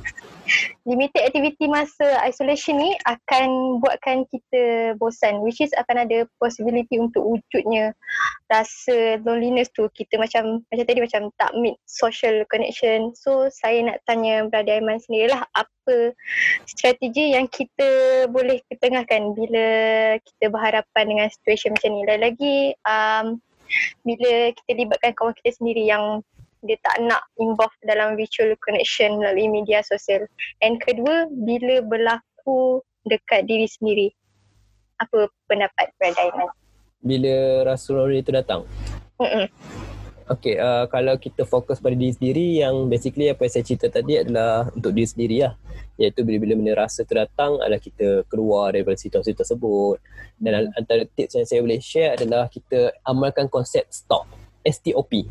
STOP. Ha, STOP ni maksudnya bila-bila kita rasa inconvenience feeling. Dia tak semestinya rasa depressed, tak semestinya rasa lonely. Tapi this inconvenient feeling dalam diri kita yang kita tak boleh nak, uh, tak boleh nak apa, tak boleh nak explain kan. Maksudnya uh, something yang dalam diri kita yang kita rasa macam tak sedap kan. So benda ni uh, ada apa yang kita boleh buat adalah kita amalkan konsep STOP. STOP ni bermaksud first kali adalah stop. S. Stop ni bermaksudnya kita tak payah buat kita tinggalkan sekejap semua dunia ni kita tinggalkan sekejap semua kerja-kerja yang memang kita rasa tersebut kita tinggalkan kita pergi bilik lain. Atau pergi ruang tamu atau pergi uh, dapur atau sebagainya. Pergi minum air ke tapi Ramadan tak boleh minum air kan. So kita pergi lah buat-buat minum air basuh tangan dan sebagainya. So kita larikan diri kita kita break the pattern. Maksudnya external environment membuat kita rasa macam tersebut. So kita keluar pada environment tu supaya kita masuk environment lain. Tu adalah S. T adalah take a breath Take a breath ni adalah jaga pernafasan kita. Jaga pernafasan ni maksudnya bila kita uh, rasa gelisah, rasa resah, rasa tak selesa dalam diri kita ni, uh, kita punya nafas pun jadi tak stable. Kita jadi cepat nafas, jantung pun berdegut laju, kita rasa macam gelisah, rasa tak kena. So bila kita jaga balik pernafasan kita, dia bantu untuk kita tenangkan balik diri kita. Sebab tadi kan jantung kita tak stable, darah apa ni, nafas pun tak balance macam tu kan. Dan bila kita bernafas dengan normal, dia seolah-olah macam kita tengah trick otak kita bahawa everything is okay. Semua okay je, pernafasan okay je. So lama-lama otak pun perasan, eh kenapa tuan badan ni macam bernafas macam biasa je? Kenapa dia bernafas macam biasa?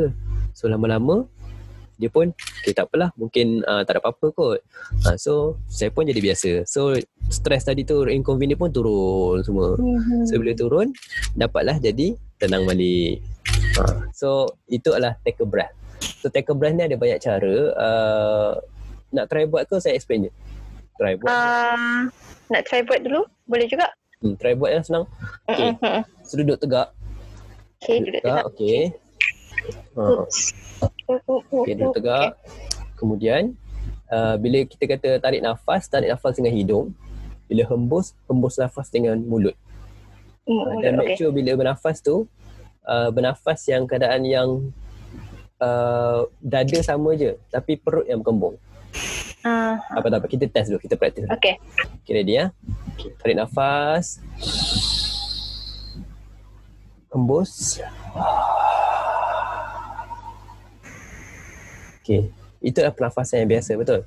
Cuma Mhm. tambahan kali ni adalah kita nak buat pernafasan yang kita panggil sebagai square breathing. Square breathing. Square breathing. Okay, saya bagi contoh lah. Dekat tangan Hmm. saya ni ada satu cincin. Nampak? Eh, tak nampak cincin. Tak nampak. Oh, green screen. Ha, nampak lah phone ni kan. Ha, tak apa nampak tangan saya lah. Okay. Nampak je.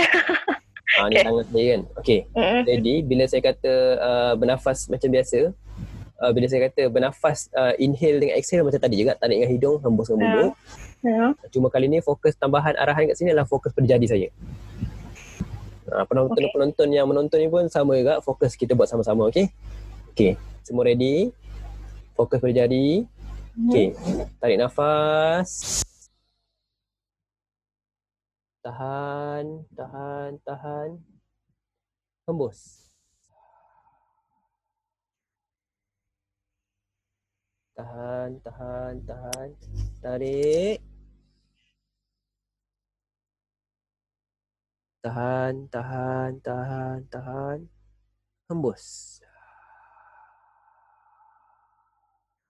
Tahan, tahan, tahan. Okay, kita buat dua round cukup lah. Oh, busuk buang nafas kan. Okay.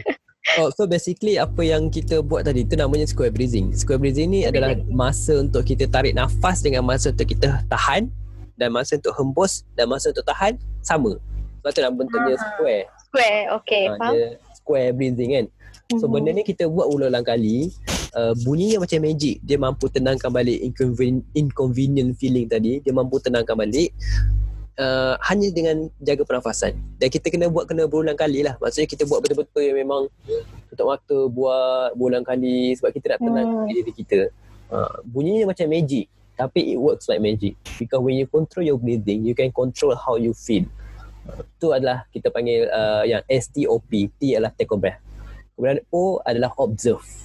Ha, lepas take a breath, lepas dah stop buat semua tu, lepas take a breath kita buat tadi, lepas dalam 2-3 minit, kita fokus pada O pula.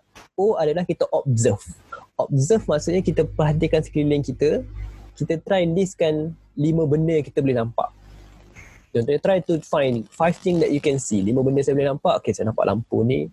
Saya nampak uh, laptop.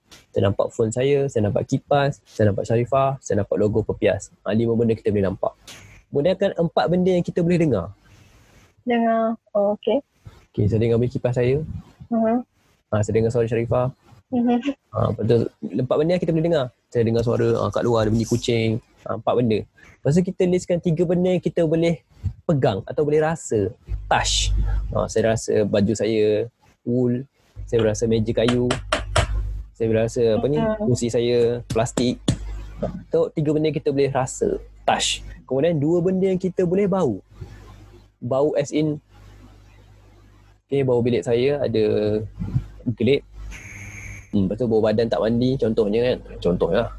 So dua benda kita boleh bau. Kemudian satu benda yang kita boleh rasa as in taste.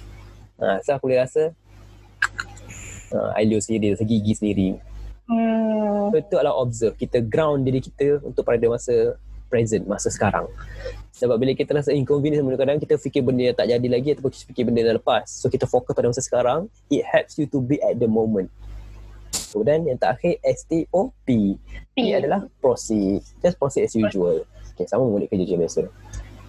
Benda ni dia tak menyembuhkan tapi dia membantu untuk uh, mengurangkan rasa tersebut.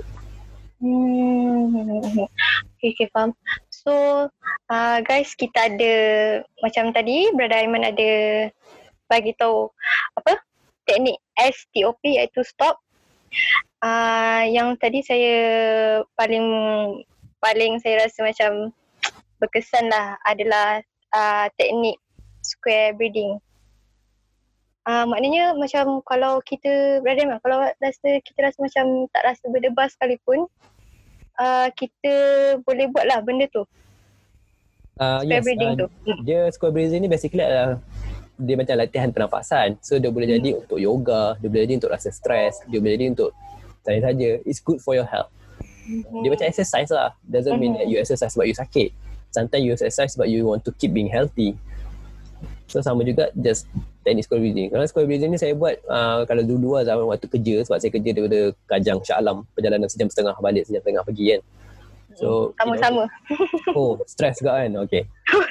So in order untuk uh, balik rumah dalam keadaan kita mampu jumpa anak dengan muka yang paling happy yang tinggalkan stres kerja kat rumah, eh, kat, kat office adalah saya buat square breathing sambil drive. So sambil drive tu buat lah. Ah, buat. Oh, okay. Uh, dan saya akan tutup lagu. Memang saya saya kalau saya balik kerja saya memang tak pasang lagu sebab saya tak nak serabut dengan lagu. Saya akan tutup, just fokus, be at the moment, dengar bunyi enjin. So, so itulah terapi saya untuk bila saya balik rumah dan kadang tak stres kerja dan saya boleh jumpa anak dengan muka yang happy. Hmm. So tu benda saya buat bila saya tengah drive. So sekarang zaman PKP saya buat bila saya tengah dia buat kerja Duduk kat rumah je lah buat kerja. rumah. Tengah buat kerja tiba-tiba dia bantu juga. So tadi yang observe tadi tu uh, dia ada lima uh, lima benda yang kita boleh nampak. And empat Benda- benda yang kita boleh dengar. Yes. and tiga benda yang kita boleh touch dekat sekeliling. Hmm. and dua benda yang kita bau dekat sekeliling. And satu benda satu tadi yang apa? Benda yang kita rasa. Yes. ah, rasa. Ah, okay Dia itu boleh adalah berubah-ubah juga semua. Dia oh. Boleh je macam lima benda kita boleh rasa semua. Dia asalkan fokus kan. Cuma yang saya bagi list tu sebab dia senang sikit. Contoh saya kata lima benda yang kita boleh rasa kan. Mhm. Kan kita dah jilat-jilat meja pula nak bagi benda lima benda ni. ha, so kalau satu at least dalam segigi dah cukup lah dapat lah. Hmm. Okay, okay. So, terima kasih Brother Aiman atas tip yang diberikan tadi. So, kita boleh guna teknik stop tu. Nak tahu stop tu apa, uh, nanti kalau siapa yang terlepas live ni, kita boleh tengok live station nanti. Nanti kita akan ada, uh, kita akan upload dekat Spotify and YouTube and Facebook juga. Okay. So, kita ke sesi Q&A. Mhm. Okay, soalan yang pertama daripada saudara Ahmad Idham. Jika PKP dilanjutkan, orang seperti saya uh, extrovert ni, uh, maknanya saudara Ahmad Ahmad Idham ni adalah seorang yang extrovert. Hmm. So macam tak boleh nak terima sebab terlampau lama berkurung. So apa jadi apa saya perlu buat? Oh, Hmm. okay. Itu soalan daripada. Basically situasi Idham lalu ni sama macam ayah saya lah. Oh, okay. Pak ayah saya seorang sangat extrovert dan dia setiap hari dia akan pergi lepak mamak, jumpa kawan-kawan baru. Hmm. Dia beza dengan saya. Saya jenis suka duduk kat rumah semua kan. So uh, satu benda ya yes kita lah- kita akui personality juga mempengaruhi rasa kekosongan tersebut sebab orang extrovert terbiasa dia kena keluar dia tak suka duduk. Mm-mm. So apa benda yang dia boleh buat adalah uh, you have to adapt to the normal. Maksudnya you have to redefine balik bersosial selama ni adalah uh, bukan daripada depan tu tapi kena contact. So you can be extrovert, buat video call kawan-kawan, just call, buat group hangout ke, buat group uh, macam sekarang kan zaman teknologi kan kita boleh buat group uh, apa ni macam saya dengan kawan-kawan saya ada group Google Hangout di mana macam sesiapa free call lah dan sesiapa nak angkat dia angkat lah kalau macam saya tengah busy saya tak angkat sesiapa yang angkat tu oh. sembang sesama dia ataupun Skype conference ke it can be random uh, dia boleh jadi macam okay jom masuk dalam group Hangout kita call ramai-ramai. Eh siapa free? Eh kau buat apa? Eh aku kat sini lah. Dia macam seronok. Kadang kan kita ada grup-grup WhatsApp uh, yang grup-grup belajar dulu ke, grup alumni ke, grup bela- grup kerja ke. Kan ada Mm. video call sekarang kan. Limit tak salah saya 25 orang ke berapa orang tak saya tak ingat lah WhatsApp call berapa ramai. So try call dan just hey apa khabar semua Eh, sihat just sembang-sembang. Ha, so benda tu adalah boleh jadi satu faktor untuk kita rasa balik social arousal sebagai extrovert tu. Ha, tapi untuk berjumpa depan-depan tu memang agak sukar sebabnya we have to adapt to the normal. It's part of Mm. uh, you the sooner you accept this reality better for you. Ha, sebab selagi mana kita menafikan bahawa tak nanti aku boleh sembang, aku boleh sembang lama dia akan delay the process. Ha, acceptance tu dia bermula dengan acknowledge, accept and move on. Mhm. Sebab kita pun tak tahu kan PKP ni sampai bila. Yes. So, soalan yang kedua daripada saudari Sazlin Hamran. Kalau kita nak bantu orang yang tengah stres time PKP ni, apa bentuk bantuan yang boleh kita beri? Hmm. Mm, just offer emotional help. Kalau orang tu ada Yang- depan depan, maksudnya orang dalam rumah kita, kita boleh Mhm. offer emotional support. Just untuk jadi tempat dia sembang, untuk dia meluahkan, ajak dia masak sama-sama. Uh, kalau suami isteri boleh heart to heart punya talk sebelum tidur. Uh, atau apa saja, just be a friend. Don't try to be a therapist ke, be a counselor ke, be a psychologist ke, be a psychiatrist. Sebab mereka tak perlukan kita untuk merawat. Dia just perlukan kita ada kat situ sebagai kawan. Sebab stres ni, Mhm. bila kita kan saya cerita di social arousal tadi kan. Bila kita Mhm. berseronok dapat bersosial dengan seseorang, tak kisahlah masak sama-sama ke, sembang ke, gelak-gelak depan TV, tengok cerita lawak dan sebagainya. Bila kita bersosial sama-sama, the social arousal tu dia mengeluarkan hormon-hormon yang baik untuk kita. Hormon kita ada rasa gembira sikit lah. Yes, betul. Hormon dopamin, hormon serotonin, hormon-hormon yang membantu untuk mengurangkan kortisol tadi. Kortisol tu yang keluar bila kita stres. So bila dia kurangkan, menyebabkan kita rasa seronok. Walaupun dia tak hilang stres sepenuhnya, tapi at least dia rasa kurang sikit stres tu. So just show emotional support je. Itu more than anything actually. Kalau macam macam sekarang uh, saya yang saya uh, saya selalu baca kat Twitter lah macam uh, ramai remaja yang selalu expose and selalu share masalah dia dia stress lah, dia ada anxiety and panic semua tu. So macam mana pula kalau kita nak bantu orang yang macam tu dalam PKP ni? Okay, nak bantu orang yang ada ni, uh, just focus on you be there as keep on contact je. Maksudnya hmm. yang pertama jadi jadi seorang kawan, kita pastikan makan dia okey, kita tanya dia Oh. tadi sahur makan apa, buka Hmm. nanti dah masak belum. Just tanya sekadar untuk kita interact, untuk kita connect jaga hubungan kita dengan dia. Maksudnya kita tak terputus hubungan kita dengan dia. Kemudian yang kedua just focus to be as someone yang mendengar. Maksudnya kalau dia nak cerita masalah dia tak apa kita dengar je. Jangan judge. Ha, sebab kemahiran mendengar ni tak ramai yang rasa macam benda penting. Sebab kita rasa macam mendengar je cukup ke bantu sebab kita rasa macam kita kena buat tindakan in order to help. But sometimes to do nothing and to just, just listen is more than anything actually. Uh, dan orang yang uh, nak meluah tu pun sama jugalah. Dia kena melihat kita sebagai orang dipercayai untuk meluahkan. So it helps if you can interact through call, video call dan sebagainya. Elakkan texting lah sebab texting uh, first dia kurang efektif, yang kedua dia kurang efficient dari segi nak meluahkan. Contohlah macam kita cerita something-something, contohlah saya marah kan, saya marah dengan Sharifah, saya mesej, kau ni kenapa Sharifah kan? Tulis-tulis kan. Masa tak best. Tapi dia kena call, weh kau ni Sharifah kenapa? Aku dah kata. Dia lagi keluar emosi tersebut. Faham, faham. Sebab setengah orang kalau teks dia faham macam orang orang ni cakap lembut je tapi dari segi pemahaman uh, pemahaman dia pula dia macam eh kenapa dia cakap macam ni kan tone Yes. kita tak tahu tone dia macam mana faham faham Betul. Yang meletakkan tone tu adalah kita sebagai pembaca. Hmm, So just be there as a friend. hmm, okay okay so soalan yang seterusnya daripada Galeri Faiz Azidi okay. so adakah gadget boleh jadi punca loneliness uh, and apa cara mengatasi dia jika sudah diberi rawatan uh, mula bersosial tapi masih rasa lonely adakah itu pilihan atau kaedah rawatan tu tak berkesan atau kena guna kaedah lain Hmm, okay. Uh, sebenarnya nak kata gadget ni punca loneliness, uh, it's a yes and no punya question, eh, answer lah. Sebabnya bila overly attached dengan gadget menyebabkan kita menyebabkan kita apa ni tak rasa macam uh, apa panggil tu? Bila kita overly attached dengan gadget menyebabkan kita tak ada rasa nak bersosial dengan dunia luar. So in a way dia boleh kata ya sebagai punca loneliness. Tapi pada sama it can be no Di mana dia lonely dan bila dia contact dengan sembang-sembang orang kat Twitter yang dia tak kenal Just someone to share the same story, the same situation It can be a way to fight the loneliness. So dia is a bukannya open apa ni soalan yang hitam putih dia soalan pada bergantung kepada penggunaan orang tersebut tapi nasihat saya kalau lah kita rasa lonely dan kita guna gadget tu kita rasa macam kita rasa serabut kan. kan kadang kita pernah tak macam Sharifah bila buka Twitter kan baca banyak banyak baca baca baca baca baca baca scroll scroll scroll scroll, scroll lama macam rasa macam penat sikit kan. Ya betul. Serabut. Ha, so ada masa kita letak phone dan kita pergi buat benda lain kan.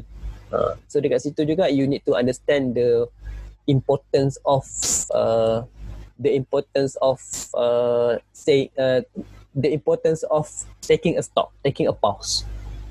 Sebab kita punya mental ni sebab kenapa kita kena take a pause? Sebabnya uh, dia biasanya benda yang terjadi. Contohlah kita rasa stres melampau kat sini ya, ataupun rasa lonely kan. Dia adalah collective of activity yang berlaku sebelum tu. Maksudnya kita dah buat macam ni kita buat macam ni kita rasa macam ni kita kat rumah ni kita ni kita ni ada orang macam ni ni ni pump dia bawa pada ni so bila kita stop maksudnya kita rasa kita buka gadget kita rasa ni ni dan kita stop dan dia tak sampai ke equation tadi so dia kena terus ni so ini tak datang Okay. Sebab tu penting taking a pause. So kita stop bila mana kita rasa benda ni dah overwhelming, stop dan kita pergi buat benda lain. Sebab tu kita yang saya kata STOP 3S tu adalah stop and keluar daripada situasi tersebut. Uh-huh. So, kalau rasa guna gadget waktu tu serabut, tutup gadget, simpan, pergi buat benda lain. Okay, jika, oh soalan kedua dia, cara mengatasi jika sudah diberi uh, lawatan cara mengatasi. sosial tapi masih berasa lonely adakah itu pilihan atau keadaan rawatan tetap kesan atau perlu gunakan lain? Okay, uh, kalau benda ni dah diberi rawatan you it's better to discuss this with your uh, psychologist atau psychiatrist yang merawat sebab dia lagi tahu uh, teknik tu sesuai dengan kita atau tak. Sebab dia sebab dia nak buat assessment ni dia bukannya sekadar macam okey tak okey terus terus buat kan tapi kita kena rujuk balik. Uh, sebab boleh jadi cara kita buat salah. Boleh jadi kita oh. buat tu uh, ada kesan tapi sikit cuma kita tak perasan. Orang luar perasan. Uh, ataupun boleh jadi benda ni tak jadi. Tapi kita buat tak edit jadi kena buat kaedah lain. Sebab tu pandai to refer balik pada orang yang assess kita tu. Tu nasihat saya lah. Mm-hmm. so maknanya uh, kena stop lah. Apa benda yang kita buat kena take a pause sebab sekarang kalau buka Twitter pun macam ada je benda yang macam topik-topik yang orang nak gaduh sekarang macam tu kan. So, macam uh, serabut sikit lah benda tu. Ha, betul? Lah. Ha sangat ada je episod setiap hari ada episod baru Itulah ada isu-isu baru. Sebab tu kadang kalau macam tak buka Twitter sehari, malam baru buka macam eh isu apa benda pula ni. Ha, macam ketinggalan sangat-sangat. Ha, kalau dulu saya rasa macam saya kena catch up tau. Tapi zaman sekarang ha. saya mula amalkan konsep self care di mana yeah. it's better to focus on things that under your control and your concern saja. Hmm. So tak perlu kita nak panak-panak isu orang lain sebab uh, I have this assumption that my energy is precious tenaga saya ni sangat berharga. It's better for me to focus my energy to contribute to my family, to uh, my son, to my wife rather than to focus pada isu-isu yang tak berkaitan. Mm-hmm. Sebab energy kita ni precious kan. So tak perlu nak bazirkan tenaga pada benda yang tak perlu. Kita tak perlu pun macam benda tu macam uh, contoh sekarang macam ada setengah topik macam dia gaduh dengan BF lah. Hmm. tunjuk mesej yang ada mat, mat, uh, benda tu macam tak perlu pun kita nak tahu. Tapi ramai sangat kita nak tahu benda tu. Uh, kita spill in, the tea spill the tea kita ada satu satu istilah ni uh, kita being over over compassionate. Mm-hmm. maksudnya kita terlebih empathy kita compassion dengan semua aktiviti uh, sebab otak kita ni kalau saya ambil daripada analogi kalau kenal lah uh, Hassan Minhaj saya pun tak sebut nama dia. Hasan Minhaj ke Hasan Minhaj itulah. Uh, dia ada buat uh, video ni uh, dia kata persediaan kita untuk 2020 ni adalah kita kita being over over compassionate. Kita mula dapat compassion fatigue di mana kita rasa penat sebab kita ambil peduli dengan semua isu. So it's hmm. time to take a stop sebab bila kita ambil isu ni otak kita ibarat macam kita buka Google Chrome tapi ada banyak tab ada tab pasal isu ni, ada tab pasal isu ni, ada tab, tab, tab, tab, tab, tab. Banyak sangat tab sampai lama-lama RAM kita jadi penat sebab nak kena cover banyak sangat nak kena run activity. So sometimes it's important for you to tutup tab, tab, tab, tab yang tak berkaitan, just fokus pada tab berkaitan diri kita sahaja. Benda ni bukan pentingkan diri. It's not being selfish. It's part of being uh, self-care. Self-care means you prioritize your health berbanding yang others. Okay, faham. Okay, so soalan yang seterusnya daripada saudara Hazim Azman. Saya duduk seorang dah almost dah almost 30 hari tanpa ada physical contact dengan sesiapa. Rutin harian saya dah berubah 360 darjah. Tapi lately saya merasakan main game pun bosan, baca buku pun bosan, masak pun bosan. Orang message saya pun dah malas nak layan. Dan saya rasa macam hidup saya ni meaningless. Adakah ini petanda depresi? So, uh, betul juga uh, sebab sekarang kan student kan ada yang tak boleh balik, ada yang duduk rumah sewa. So macam macam mana tu yang tak boleh yang duduk duduk rumah seorang-seorang sepanjang PKP ni. Okay, so basically uh, saya pun tak boleh kata uh, itu mungkin apa yang dia kata tu adalah simptom kepada depresi tapi kita tak boleh buat diagnosis macam ni. Uh-huh. Saya pun tak boleh bagi diagnosis kan. It's uh-huh. part of being you aware of the symptom then you work on it. So part of the uh, asking for diagnosis tu memang kena jumpa pakar untuk pastikan. Cuma part yang saya boleh share kat sini adalah when you in this uh, maksudnya in during this feeling uh, kalau dah rasa semua bosan uh, try juga find out satu benda yang kita rasa macam tak bosan. Maksudnya sikit pun tak apa dah. Just focus on that. Maksudnya macam okay, rasa semua bosan, semua bosan, bosan, bosan, bosan, bosan, bosan, bosan. Tapi ada satu masa tu aku main game ni dia macam best sikit. Contoh lah kan. Ataupun bila kita contact dengan ni kita rasa ni sikit. So focus on that. Kita amplify, kita fokus activity, invest energy pada situ untuk rasa seronok tu balik. Kemudian yang kedua, you can try to call banyak uh, psychosocial support yang ada di luar sana. Anda boleh call percuma, call luahkan masalah kita kat sana. Uh, because sometimes kita rasa kosong ni sebab we, we spend, uh, we save too much negative thoughts dalam kepala kita dan dia tak dapat keluar. So, kita tak jumpa dengan orang, kita tak sembang dengan orang menyebabkan bila kita tak lewahkan, uh, rasa feeling tu still keep on dalam kepala.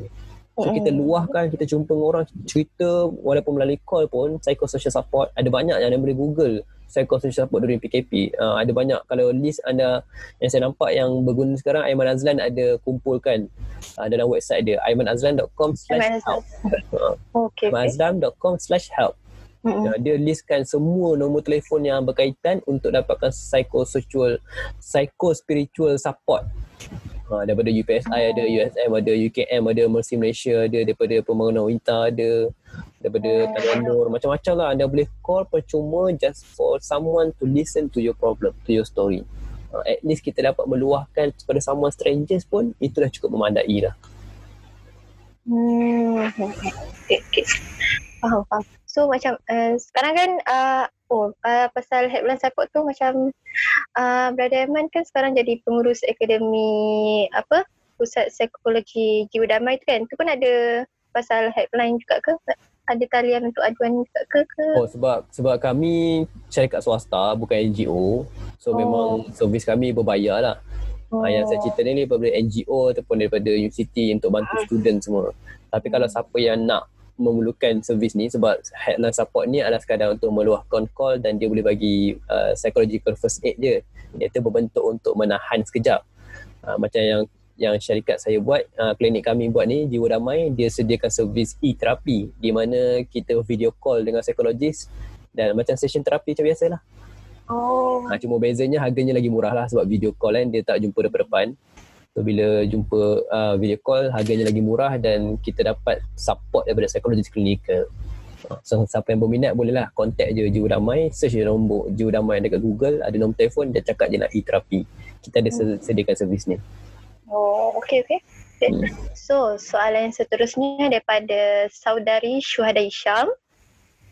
Kenapa ya sometimes people tend to choose untuk stay dalam state depressed atau lonely even actually dia dah pun dia dah pun reach talian bantuan yang sedia. Ada tapi uh, contoh contact befrienders share dengan kawan pasal masalah. Kenapa boleh jadi macam uh, yes uh, sometimes uh, dia bila feeling hopelessness feeling loneliness ni satu benda yang mencabarnya sometimes it can be uh, it can be independent.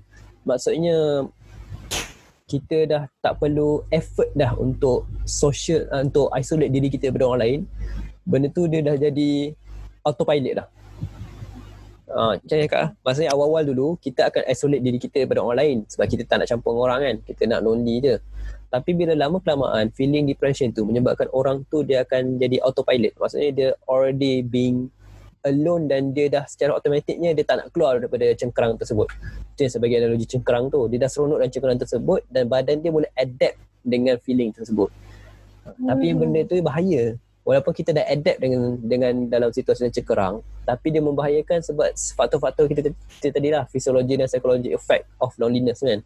Uh, tapi dia tak rasa benda tu sebab dia dah rasa seronok dan cengkerang tersebut. Mm-hmm. Sebab tu some people choose to stay in that because they are already adapt to that. Sebab tu penting untuk keluar walaupun rasa benda tu uh, di luar daripada zon selesa but it's good for you.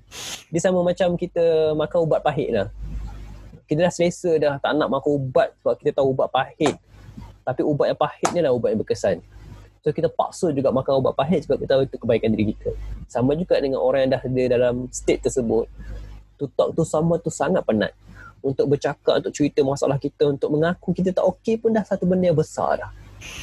So try ambil juga langkah tu sekecil mana pun langkah tu untuk try to be vulnerable to others untuk ceritakan pada orang ataupun untuk at least untuk call befrienders call uh, apa ni headline yang macam purpose mm. bagi nombor tadi kan mm. just call just to get that help kalau tak berkesan pun tak apa uh, because the effort is not just for you to feel good but it's also for you to just start uh, being vulnerable again uh, maksudnya mas macam saya kata benda ni masa kan Uh, so the ability to to express tu dia macam muscle dan kita kena practice that muscle. So kalau buat hari ni tak menjadi tak apa, at least kita dah buat something. Focus on the effort, don't just on the result. Esok buat lagi, lusa buat lagi, buat lagi. Buat secara perlahan. No matter how small it is, just keep on going. Kalau you nak fall down pun jatuh at least fall forward, jatuh ke depan, jangan jatuh ke belakang. Sebab kalau jatuh ke depan pun still anda melangkah ke hadapan. Hmm. Okay, okay. So soalan yang seterusnya, Soalan saya, saya merupakan seorang yang menghidap masalah mental. Jadi each day is quite hard. Soalan dia dalam rumah saya hanya saya seorang. Apakah yang boleh saya lakukan atau apa langkah yang saya perlu lakukan jika anxiety teruk tapi tak ada siapa yang boleh tolong? Okay, um, kepada saudara Azza Saadah, uh, seorang menghidap masalah mental, day is quite hard hanya rumah saya seorang apa yang boleh saya lakukan okay, kalau memang apa ni Azhar dah sedia ada ada apa ni ubat yang kena makan uh, jangan tinggalkan ubat tersebut kemudian yang kedua uh, kalau berada dalam rumah seorang try to find someone yang kita boleh contact melalui virtual uh, maksudnya kalau kita duduk rumah seorang bukan bermaksud kita tak ada contact orang lain kita boleh call kita boleh uh, video call dan sebagainya just to interact just to connect sikit-sikit So itu benda kita boleh buat. Jika anxiety itu datang, uh, if you have uh, ubat yang kena makan waktu situasi tersebut, makanlah ubat tersebut. Pada yang sama, teknik pernafasan yang kita dah buat tadi tu boleh buat sama-sama juga. Square Maksudnya, breathing tadi tu? Yeah, square breathing. Bila-bila you're feeling that, you can learn how to do square breathing, you can do deep breathing exercise, you can also do progressive muscle relaxation sebelum tidur. Uh, anda boleh google je dekat YouTube ada banyak progressive muscle relaxation teknik yang kita boleh buat untuk bantu diri kita untuk melawan anxiety tapi di luar pada keadaan tersebut.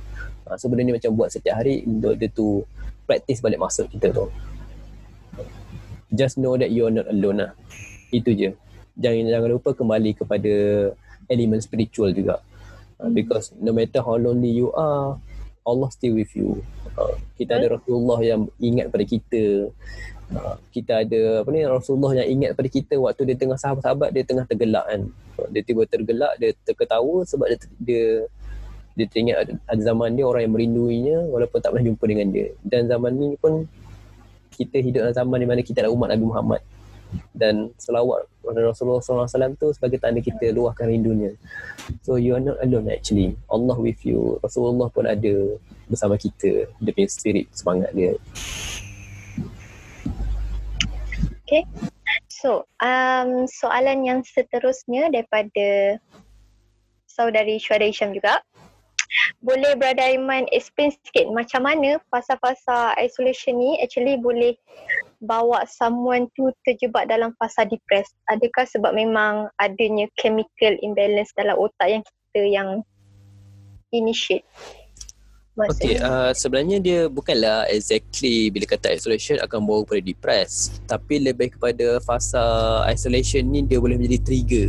Dia boleh menjadi permulaan untuk munculnya simptom tersebut. Tapi kita tak boleh kata dia ada depression atau tak selagi mana dia tak dapat diagnosis kan. Sebab feeling loneliness tu sometimes doesn't doesn't mean that you have depression. It's something that means you have you feel depressed tapi tak semestinya you have depression. Sebab depression ni adalah chronic mental state. Dia lah something yang memang ada diagnosis oleh pakar yang kena buat assessment dan sebagainya. Uh, so uh, bila sebut pasal chemical imbalance kita juga kena kena open kita punya pemikiran. Kita kena buka pemikiran bahawa it doesn't mean that chemical imbalance sahaja uh, penjelasan kepada otak yang depressed Uh, chemical imbalance tu adalah penjelasan berbentuk fisiologi. Ada banyak lagi faktor-faktor lain seperti trauma dalam hidup, persekitaran, social support, spiritual, apa ni, uh, emotional, emotional emotional issue dan sebagainya yang boleh initiate uh, boleh apa ni initiate depression. So chemical imbalance tu adalah salah satu faktor saja. Sebab hmm. saya perasan kita sekarang kita selalu jelaskan depression ni adalah chemical imbalance kan. Mm-hmm. Saya kata salah, tidak salah. Dia adalah salah satu penjelasan tapi ada juga orang yang bukan uh, ada penjelasan lain juga. Maksudnya perspektif lain. Banyak kajian dah tunjuk dah bahawa chemical imbalance tu mungkin percentage yang kecil sahaja penjelasan untuk depression. Sekarang faktor-faktor seperti persekitaran, faktor trauma dalam hidup, faktor child, apa ni, trauma waktu kecil ataupun faktor-faktor apa ni, ke, uh, social environment dia berubah dan sebagainya menyebabkan dia boleh initiate depression juga. Oh, faham faham. Okay. So, uh, soalan yang seterusnya daripada Twinkling Khalifah. Apa yang boleh dibuat sekiranya ada kawan yang depression got trigger daripada komen-komen negatif family atau kawan terhadap posting yang dia buat eh yang dibuat in social media. Apa boleh dibuat sekiranya ada kawan depression yang trigger dengan komen-komen negatif? kalau ada kawan depression dia trigger daripada komen negatif family dia kawan sendiri sebab posting dia buat social media. Okay uh, first of all saya ucapkan uh, tah macam mana? Saya nak ucapkan bahawa kepada orang yang trigger tersebut uh, orang yang tersebut adalah yang pertama sekali apa yang anda lalui tu apa yang anda rasa sakit tak selesa tu adalah betul. Maksudnya it exists. Your pain is valid. Apa yang anda rasa trigger rasa marah dengan orang komen tu you valid. Bukannya sebab anda oversensitive bukan sebab anda overreact bukan sebab anda perasan lebih tapi what you feel is pain and pain is pain. So uh, I'm sorry for that. Kemudian yang kedua uh, kalau ni terjadi it's quite painful lah sebenarnya bila social support yang kita harapkan boleh jadi orang yang kita membesar sama-sama ataupun kawan-kawan yang sama-sama luang masa kita menjadi faktor pula untuk kita rasa trigger kerana apa yang dia cakap tu terkesan di hati kan. Uh, at this moment, you need to understand one thing bahawa awareness pasal mental health ni dia hmm. macam kita berdakwah. Kita dah habis buat teknik berdakwah, kita belajar teknik berdakwah, kita baca kitab-kitab untuk ceritakan apa dakwah tu apa, Islam ni apa, agama ni apa bagi yang pendengar yang muslim kan uh, kita dah cerita macam-macam dah pasal dakwah, kita belajar teknik berdakwah, kita tahu dengan siapa kita nak berdakwah. Tapi in the end, yang mengubah hati kita, mengubah hati orang tu untuk terima atau tak dakwah itu adalah Allah. Dia yang pegang hati orang yang mendengar tu, madukun kita. So sama juga when you are dealing with awareness of mental health, the stigma, the myth, the salah faham, the sti- apa ni, the label yang diberi oleh orang sekeliling, uh, kita tak boleh kontrol apa yang dia rasa tau apa yang dia cakap. Kita tak boleh kontrol benda-benda tu sebab benda tu adalah apa yang dia komen dan itu orang kata pada kita. Kita tak boleh kontrol apa yang dia cakap. Tapi kita boleh kontrol dengan apa yang kita rasa so just anggap sahaja apa yang mereka kata tu masuk telinga kanan keluar telinga kiri. Don't focus too much on that because you have so much positivity in life. Negative part dekat situ tu boleh fokus kejap dan kita tinggalkan lepas tu. Sebabnya benda dalam dalam hidup kita ni kita akan dapat negatif dan positif sentiasa. Kita sekejap dapat positif sekejap dapat negatif. Uh, so it's important to just terima dua-dua dan move on jangan kita nafikan pula jangan kita buat-buat tak dengar kita tak nak sembang family tak nak sembang kawan just focus and feel that uh, dia anggap macam kita ni driver bus lah uh, saya selalu bagi analogi ni anggaplah macam ni kita driver bus dan kita akan ambil macam-macam jenis penumpang selama kita drive bus tersebut.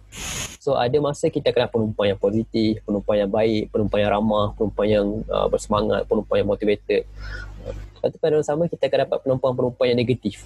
Penumpang yang mencaci kita, penumpang yang marah, penumpang yang ini semua. So rather dan kita tak bagi dia naik, sebab dia sebahagian daripada talks yang kita kena terima. Sebab dia akan kejar balik kita lepas tu kalau kita tak bagi dia naik. So baik kita bagi dia naik, just accept that and kita drive macam biasa sebab kita percaya penumpang negatif ni dia akan turun juga dekat stesen dia itu part of being acceptance lah when you feel negative thought tu you don't run away from it you accept the pain you embrace it and just move on uh, kalau siapa yang berminat nak nak tahu lebih lanjut pasal ni saya boleh suggest lah sebab alalang sekarang musim PKP uh, hmm. tontonlah Kung Fu Panda 2 Kung Fu Panda 2 anda lihat macam mana uh, Po tu dia belajar untuk terima trauma dia, family dia semua kena bunuh. Dia hmm. terima trauma tersebut, dia embrace that and dia find the inner peace. Inner peace tu lah to be mentally healthy. Maksudnya dia embrace that dan dia luahkan dan dia boleh perform macam biasa. So don't run away from the pain. Just accept it, embrace and move on. Pada yang sama, boleh fokus juga pada diri sendiri atau kawan-kawan yang positif yang boleh terima kita. Macam itulah. Tapi itulah sekarang pun kalau tengok dekat Twitter ada yang share masalah dia ada anxiety ke apa setengah orang boleh support setengah orang dia macam kecam macam ni. Tanta iman dia lemah. Iman kau lemah lah. Uh, Tanta dia eh, dia ni nak attention seeker je sebenarnya. So macam susah sikit lah eh, yang part tu. Kalau orang-orang yang komen-komen dekat social media ni. Itulah itu yang mencabarnya uh, saya berpegang kepada di sebalik kesukaran dalam hidup kita datangnya kesenangan juga uh, sebab kita percaya surah Al-Isra' tu mm-hmm. dalam setiap kesukaran yang datang datangnya kesenangan bersama dia kata bukan selepas tapi bersama so dalam susah-susah kita tu mesti ada kebaikan yang kita terlepas pandang so just focus on that Okay, faham. So soalan yang seterusnya daripada saudari Nur Adlina Harfina. Adakah ia satu tindakan yang tepat jika kita elak daripada memberi kata-kata semangat atau emotional support sebab kita takut? Kita takut fobia macam Okay, uh, faham? Nur Adlina, terima kasih atas soalan. Okay, uh, adakah tindakan yang tepat jika kita elak memberi kata-kata semangat atau emotional support sebab kita takut jika kata-kata kita lagi mengguskan hati dia? Hmm. Okay. Oh, ni kena lunch lagi bagi semangat sikit. okay, adakah tindakan yang tepat jika kita elak memberi? Okay, um, what you do is your choice. Kita tak ada tanggungjawab untuk uh, kita tak ada tanggungjawab untuk berkhidmat kepada orang. Yes, itu adalah kebaikan lah kita boleh buat. Tapi hmm. tak ada syarat yang kata kita mesti bagi semangat. Kita mesti bagi emotional support. Uh, it's good that you do that.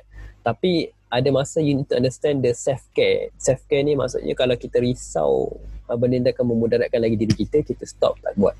So kalau kita tak buat, kita tak bagi emotional support, kita tak bagi semangat macam yang Adlina kata ni, hmm. uh, it's okay actually uh, saya tak kata tindakan itu tepat atau tak sebab itu macam soalan tu dia bergantung kepada opinion masing-masing dan experience masing-masing. Tapi saya boleh kata adalah tindakan yang tepat kalau dia buat tu sebab dia tak nak mengguruskan hati tapi hmm. jangan tinggal terus. Maksudnya jangan kita risau, kita tak nak bagi emotional support, kata semangat kita pun belah, tinggalkan bilik. Kita pergi jumpa orang lain. Tapi kita still tak tinggal dia bersorangan. Cuma kita bantu dengan cara yang lain. Maksudnya kita just tanya balik khabar dia. Kita tanya balik hmm. okey ke tak. Kita tanya balik uh, apa ni apa-apa yang aku boleh bantu. Sebab kadang-kadang kita tak tahu nak tolong apa. So kita pun try teka uh, kita bagi nasihat macam ni, nasihat macam ni. So yang bahayanya benda ni boleh jadi salah, boleh jadi betul bergantung kepada situasi. So jawapan selamat adalah kita tanya balik dia apa yang aku boleh bantu apa-apa yang aku boleh buat tak sebab kadang-kadang kalau macam saya dengan Wah kan contoh kalau macam Wah saya stres kerja kat hospital semua kan dan hmm. saya tak tahu nak tolong macam mana kadang saya offer nak urut belakang dia sebab dia pernah fikir pening kepala pun dia tak nak semua lalas kita just offer je lah just offer that ada apa-apa yang saya boleh bantu tak ada apa-apa abang boleh buat tak Hmm. Walaupun dia kata tak Tapi at least The moment dia tahu bahawa Ada orang yang Nak offer something Still, still nak tanya Yes At least there is a something. That's also kind of support Kita just buka pintu Bila-bila you nak bantuan I'm here So bila-bila dia nak Dia akan melangkah masuk lah mm-hmm. Faham So um, Soalan yang seterusnya Sekejap Soalan yang seterusnya daripada saudari Sazlin. Uh, saya juga introvert. Agak suka untuk buat multitask. Boleh fokus apa yang mampu je. Macam mana Brother Aiman nak uruskan multitask ni? Kadang-kadang saya rasa, uh, saya rasa lost nak handle. Oh, okay. Hi, gay introvert Sazlin. ya, agak suka untuk buat multitask. Boleh boleh fokus apa yang mampu je. Macam mana Brian menguruskan multitask. Okay, uh, berita buruk untuk semua mereka yang menonton rancangan kita hari ini bahawa there's no such thing as multitask. There's no such thing as multitask. Sebenarnya adalah task switching. Task switching ni adalah bertukar-tukar antara task. Hmm. Multitasking ni adalah benda yang impossible sebab otak kita ni memang dibina untuk fokus pada satu benda yang orang boleh buat banyak benda serentak tu dia bukan boleh buat benda serentak tapi dia task switching dia ubah fokusnya sekejap buat ni sekejap buat ni sekejap buat ni sekejap buat ni Hmm. Itulah task switching Bukannya multitask oh. So macam mana nak uruskan uh, In order to have a good uh, Task switching Task switching uh, Punya ability uh, Yang pertama sekali uh, anggaplah bahawa sebenarnya bila kita task switching lah kita lagi tak produktif. Sebab mental kita ni bukannya macam kita contoh kita 100% kan. Pasal kita fokus kita kata nak buat kerja poster ni uh, kita nak buat poster ni uh, kita akan guna tenaga 100% contohnya buat poster. Tapi pada sama eh lama aku kena message juga kawan aku tanya pasal ni. So kita assume bila kita kena buat dua kerja serentak dia akan jadi 50% kat sini 50% kat sini betul? Ha, tapi sebenarnya tak, dia akan jadi 40% kat sini dan 10 40% kat sini. Lagi 20% tu dia akan loss. Loss oh. tu bila oh. kita nak bertukar fokus tersebut. So do one thing at a time. Kalau you nak buat kerja yang macam kena buat serentak, contohnya macam so called this multitask yang kita kena buat juga, uh, saya ada cadangan iaitu kita hmm. yang pertama kita chunking. Kita pecahkan tugasan tu. Contoh macam tadi kan saya nak kena buat poster pada sama kena contact kawan uh, tanya pasal assignment contohnya. So uh-huh. kita pecahkan jadi chunking. Kita pecahkan tugasan ni kepada kecil-kecil. Contohnya buat poster. Okey kita listkan. Uh, yang pertama uh, search Google poster-poster menarik Lepas yang kedua, buka Photoshop. Yang ketiga, start edit. Yang keempat compare contoh lah kan. Lepas yang kawan tu pula just search nama kawan dekat contact. Uh, yang kedua adalah just tegur assalamualaikum dulu. Lepas yang ketiga adalah baru tanya something. Uh, so in order to be uh, task switching ni efektif adalah kita selesaikan yang kecil ni, lepas tu selesaikan kecil ni. Selesai kecil ni, selesai kecil ni. So instead of kita rasa macam kena buat poster dan kena contact kawan, kita rasa macam besar. So kita buat macam satu task kecil sini settle, satu task kecil settle, task kecil settle, task kecil settle. Uh, tapi saya tetap berpegang kepada task switching ni sebenarnya adalah dia membunuh productivity. So it's better to focus one thing at a time. Fokus yang mana uh, otak kita boleh mampu je lah. Yes, betul. Dan priority lah mana lagi urgent dan mana lagi uh, important. Uh, betul, betul. Faham. So soalan yang seterusnya daripada saudara Fahmi Azhar. Bagaimana kami sebagai sebuah NGO yang fokusnya kepada pelajar untuk melawan naratif yang mengatakan bahawa orang depres ni acak-acak depres, nak attention. Walhal benda tu adalah masalah yang serius. Hmm. Hmm, okay. Uh, yang fokus kepada pelajar untuk melawan naratif mengatakan seorang depres, acak-acak depres, nak attention, walhal masalah yang serius. Uh, I would say that penting ke untuk lawan naratif tu? Maksudnya adakah sebab macam saya kata energi kita ni limited dan precious so if if you spend time untuk melawan naratif orang yang negatif macam ni you will lost some energy nak deal betul-betul dengan pelajar-pelajar yang betul-betul ada masalah ni so better fokus pada masalah tu sendiri orang-orang negatif tu kita just tinggalkan just ignore Hmm. Tapi kalau nak lawan juga, just make them understand that it's not that they're not attention. They're not they they're not seeking for attention. They're seeking for help. Dan cara attention yang orang kata tu adalah ada language dia untuk minta bantuan. Itu adalah bahasa ekspresi dia untuk minta bantuan tersebut. Yang selalu orang kata post gambar kat Twitter lah, uh, kat Instagram, WhatsApp uh, ke semua tu kan. Itu adalah language dia untuk minta bantuan. Walaupun benda tu tak sama macam hey guys, I need help. Walaupun dia tak mm-hmm. sama, tapi still a language. It's an expression mm-hmm. for someone that need help. So rather than we think that they are attention seeker, why not they are, why not we think that they are actually a support seeker? dia memerlukan support. Itu je lah komen saya. Faham, faham. So secara kesimpulannya uh, untuk keseluruhan uh, pasal social isolation ni pada waktu pandemik dan dalam bulan Ramadan uh, ia sebersedikitlah memberi kesan kepada diri kita ter- terutamanya daripada sudut mental and ia bergantung pada kita juga untuk pastikan kita diri kita ni sentiasa kuat and boleh adopt dengan new normal ni. So cari pelbagai inisiatif untuk diri kita. Mm-hmm. Boleh buat Ramadan challenge macam Brother Aiman ada share dekat Twitter and pelbagai lagi untuk pastikan hidup kita ni kekal aktif waktu pandemik dan Ramadan. So that's all for now. And bagi siapa yang terlepas dengar live ni, don't worry, kami akan upload di Spotify, Facebook dan YouTube. You guys boleh follow our Spotify, The Perpias Podcast. Uh, dekat YouTube pula, Perpias Official. And jangan lupa subscribe dekat YouTube. And jangan lupa follow Instagram, Twitter kami iaitu Perpias Official. Dan tekan button like di FB Perpias Official. And jangan lupa pula uh, untuk turn on notification so you guys boleh keep on update dengan kita orang sebab every weekend kita orang akan ada Perpias Live Fit ni sebenarnya. Hmm. And by the way, uh, Perpias juga uh, ada buka juga ruang untuk mana-mana agensi atau company atau NGO yang berteraskan kepada pendidikan dan kebajikan untuk kita collaborate dalam idea live fit ni. And kalau you guys ada minat dalam bidang penulisan, Jom join untuk tulis artikel berkenaan apa-apa topik bulan Ramadan atau apa-apa je topik dan hantarkan kepada editor at pepias.org.my untuk dimuat naik di laman web artikel Pepias iaitu www.pepias.org.my slash artikel seperti yang tertera dekat live sekarang ni. And artikel-artikel anda akan kami uploadkan pada 15 hari terakhir Ramadan. And selamat menulis apa-apa roja je. Uh, jangan lupa follow and dengar balik live ni. Okay? So kita tutup majlis kita dengan tasbih kafarah dan surah wal-as. Subhanakallah Alhamdulillah